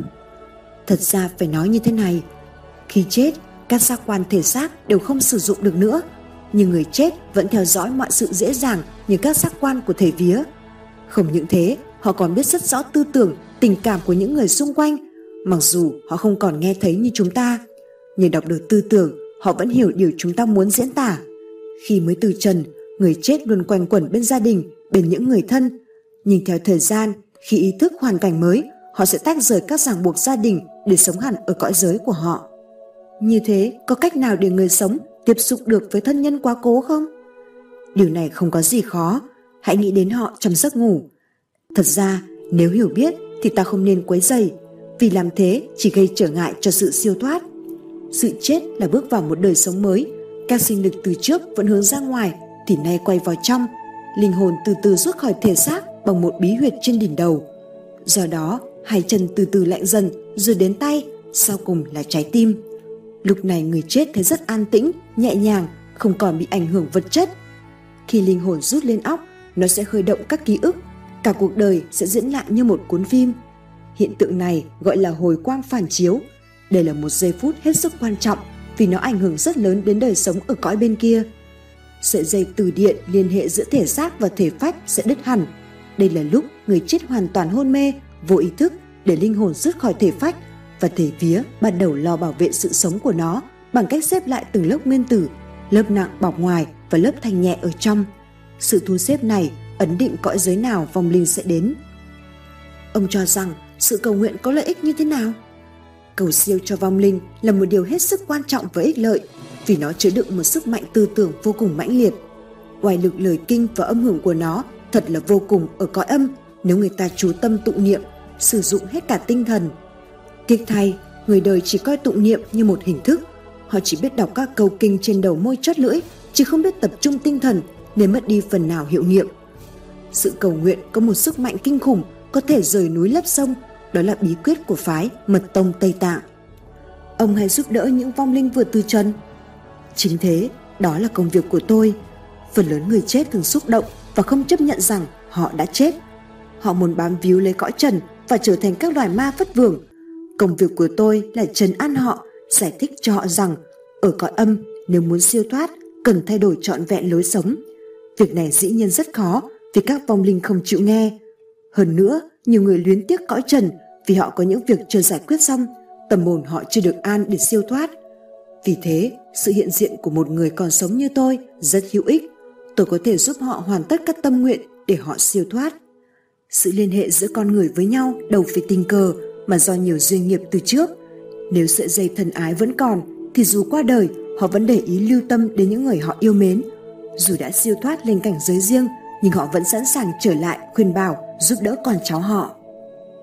Như vậy, sau khi chết, ta có thể gặp lại cha mẹ, ông bà, họ hàng thân thích hay sao? Dĩ nhiên, nếu tình cảm vẫn còn thì họ vẫn tìm gặp đến nhau. Thật ra, nếu ta xem xét sự chết như đi du lịch có một thế giới mới quang đăng, sáng sủa hơn thì chúng ta sẽ không còn cảm tưởng sang người quá cố. Sự thật là không có điều gì chia cách linh hồn cả. Khi ta yêu mến ai bằng những rung động chân thành, ta yêu mến họ qua linh hồn của họ, chứ đâu phải chỉ xác thân. Dĩ nhiên, nếu họ vẫn theo dõi, thì khi ta chết đi, họ sẽ đón tiếp để trấn an ta. Đây là một vấn đề cần được lãnh hội cẩn thận, vì khi hiểu biết, ta sẽ không còn sợ hãi, ta chấp nhận sự chết như một việc hiển nhiên. Bên kia cửa tử cũng như cõi trần, luật thiên nhiên luôn biểu hiện và hết sức công bằng.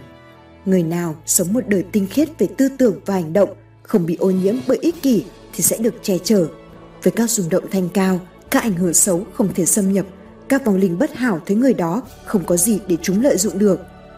Trái lại, một người còn nhiều tham vọng, thiếu công phu trì giới thì chính là sự rung động bất thiện xuất phát từ nội tâm người đó sẽ hấp dẫn các vong linh ma quái đến quanh.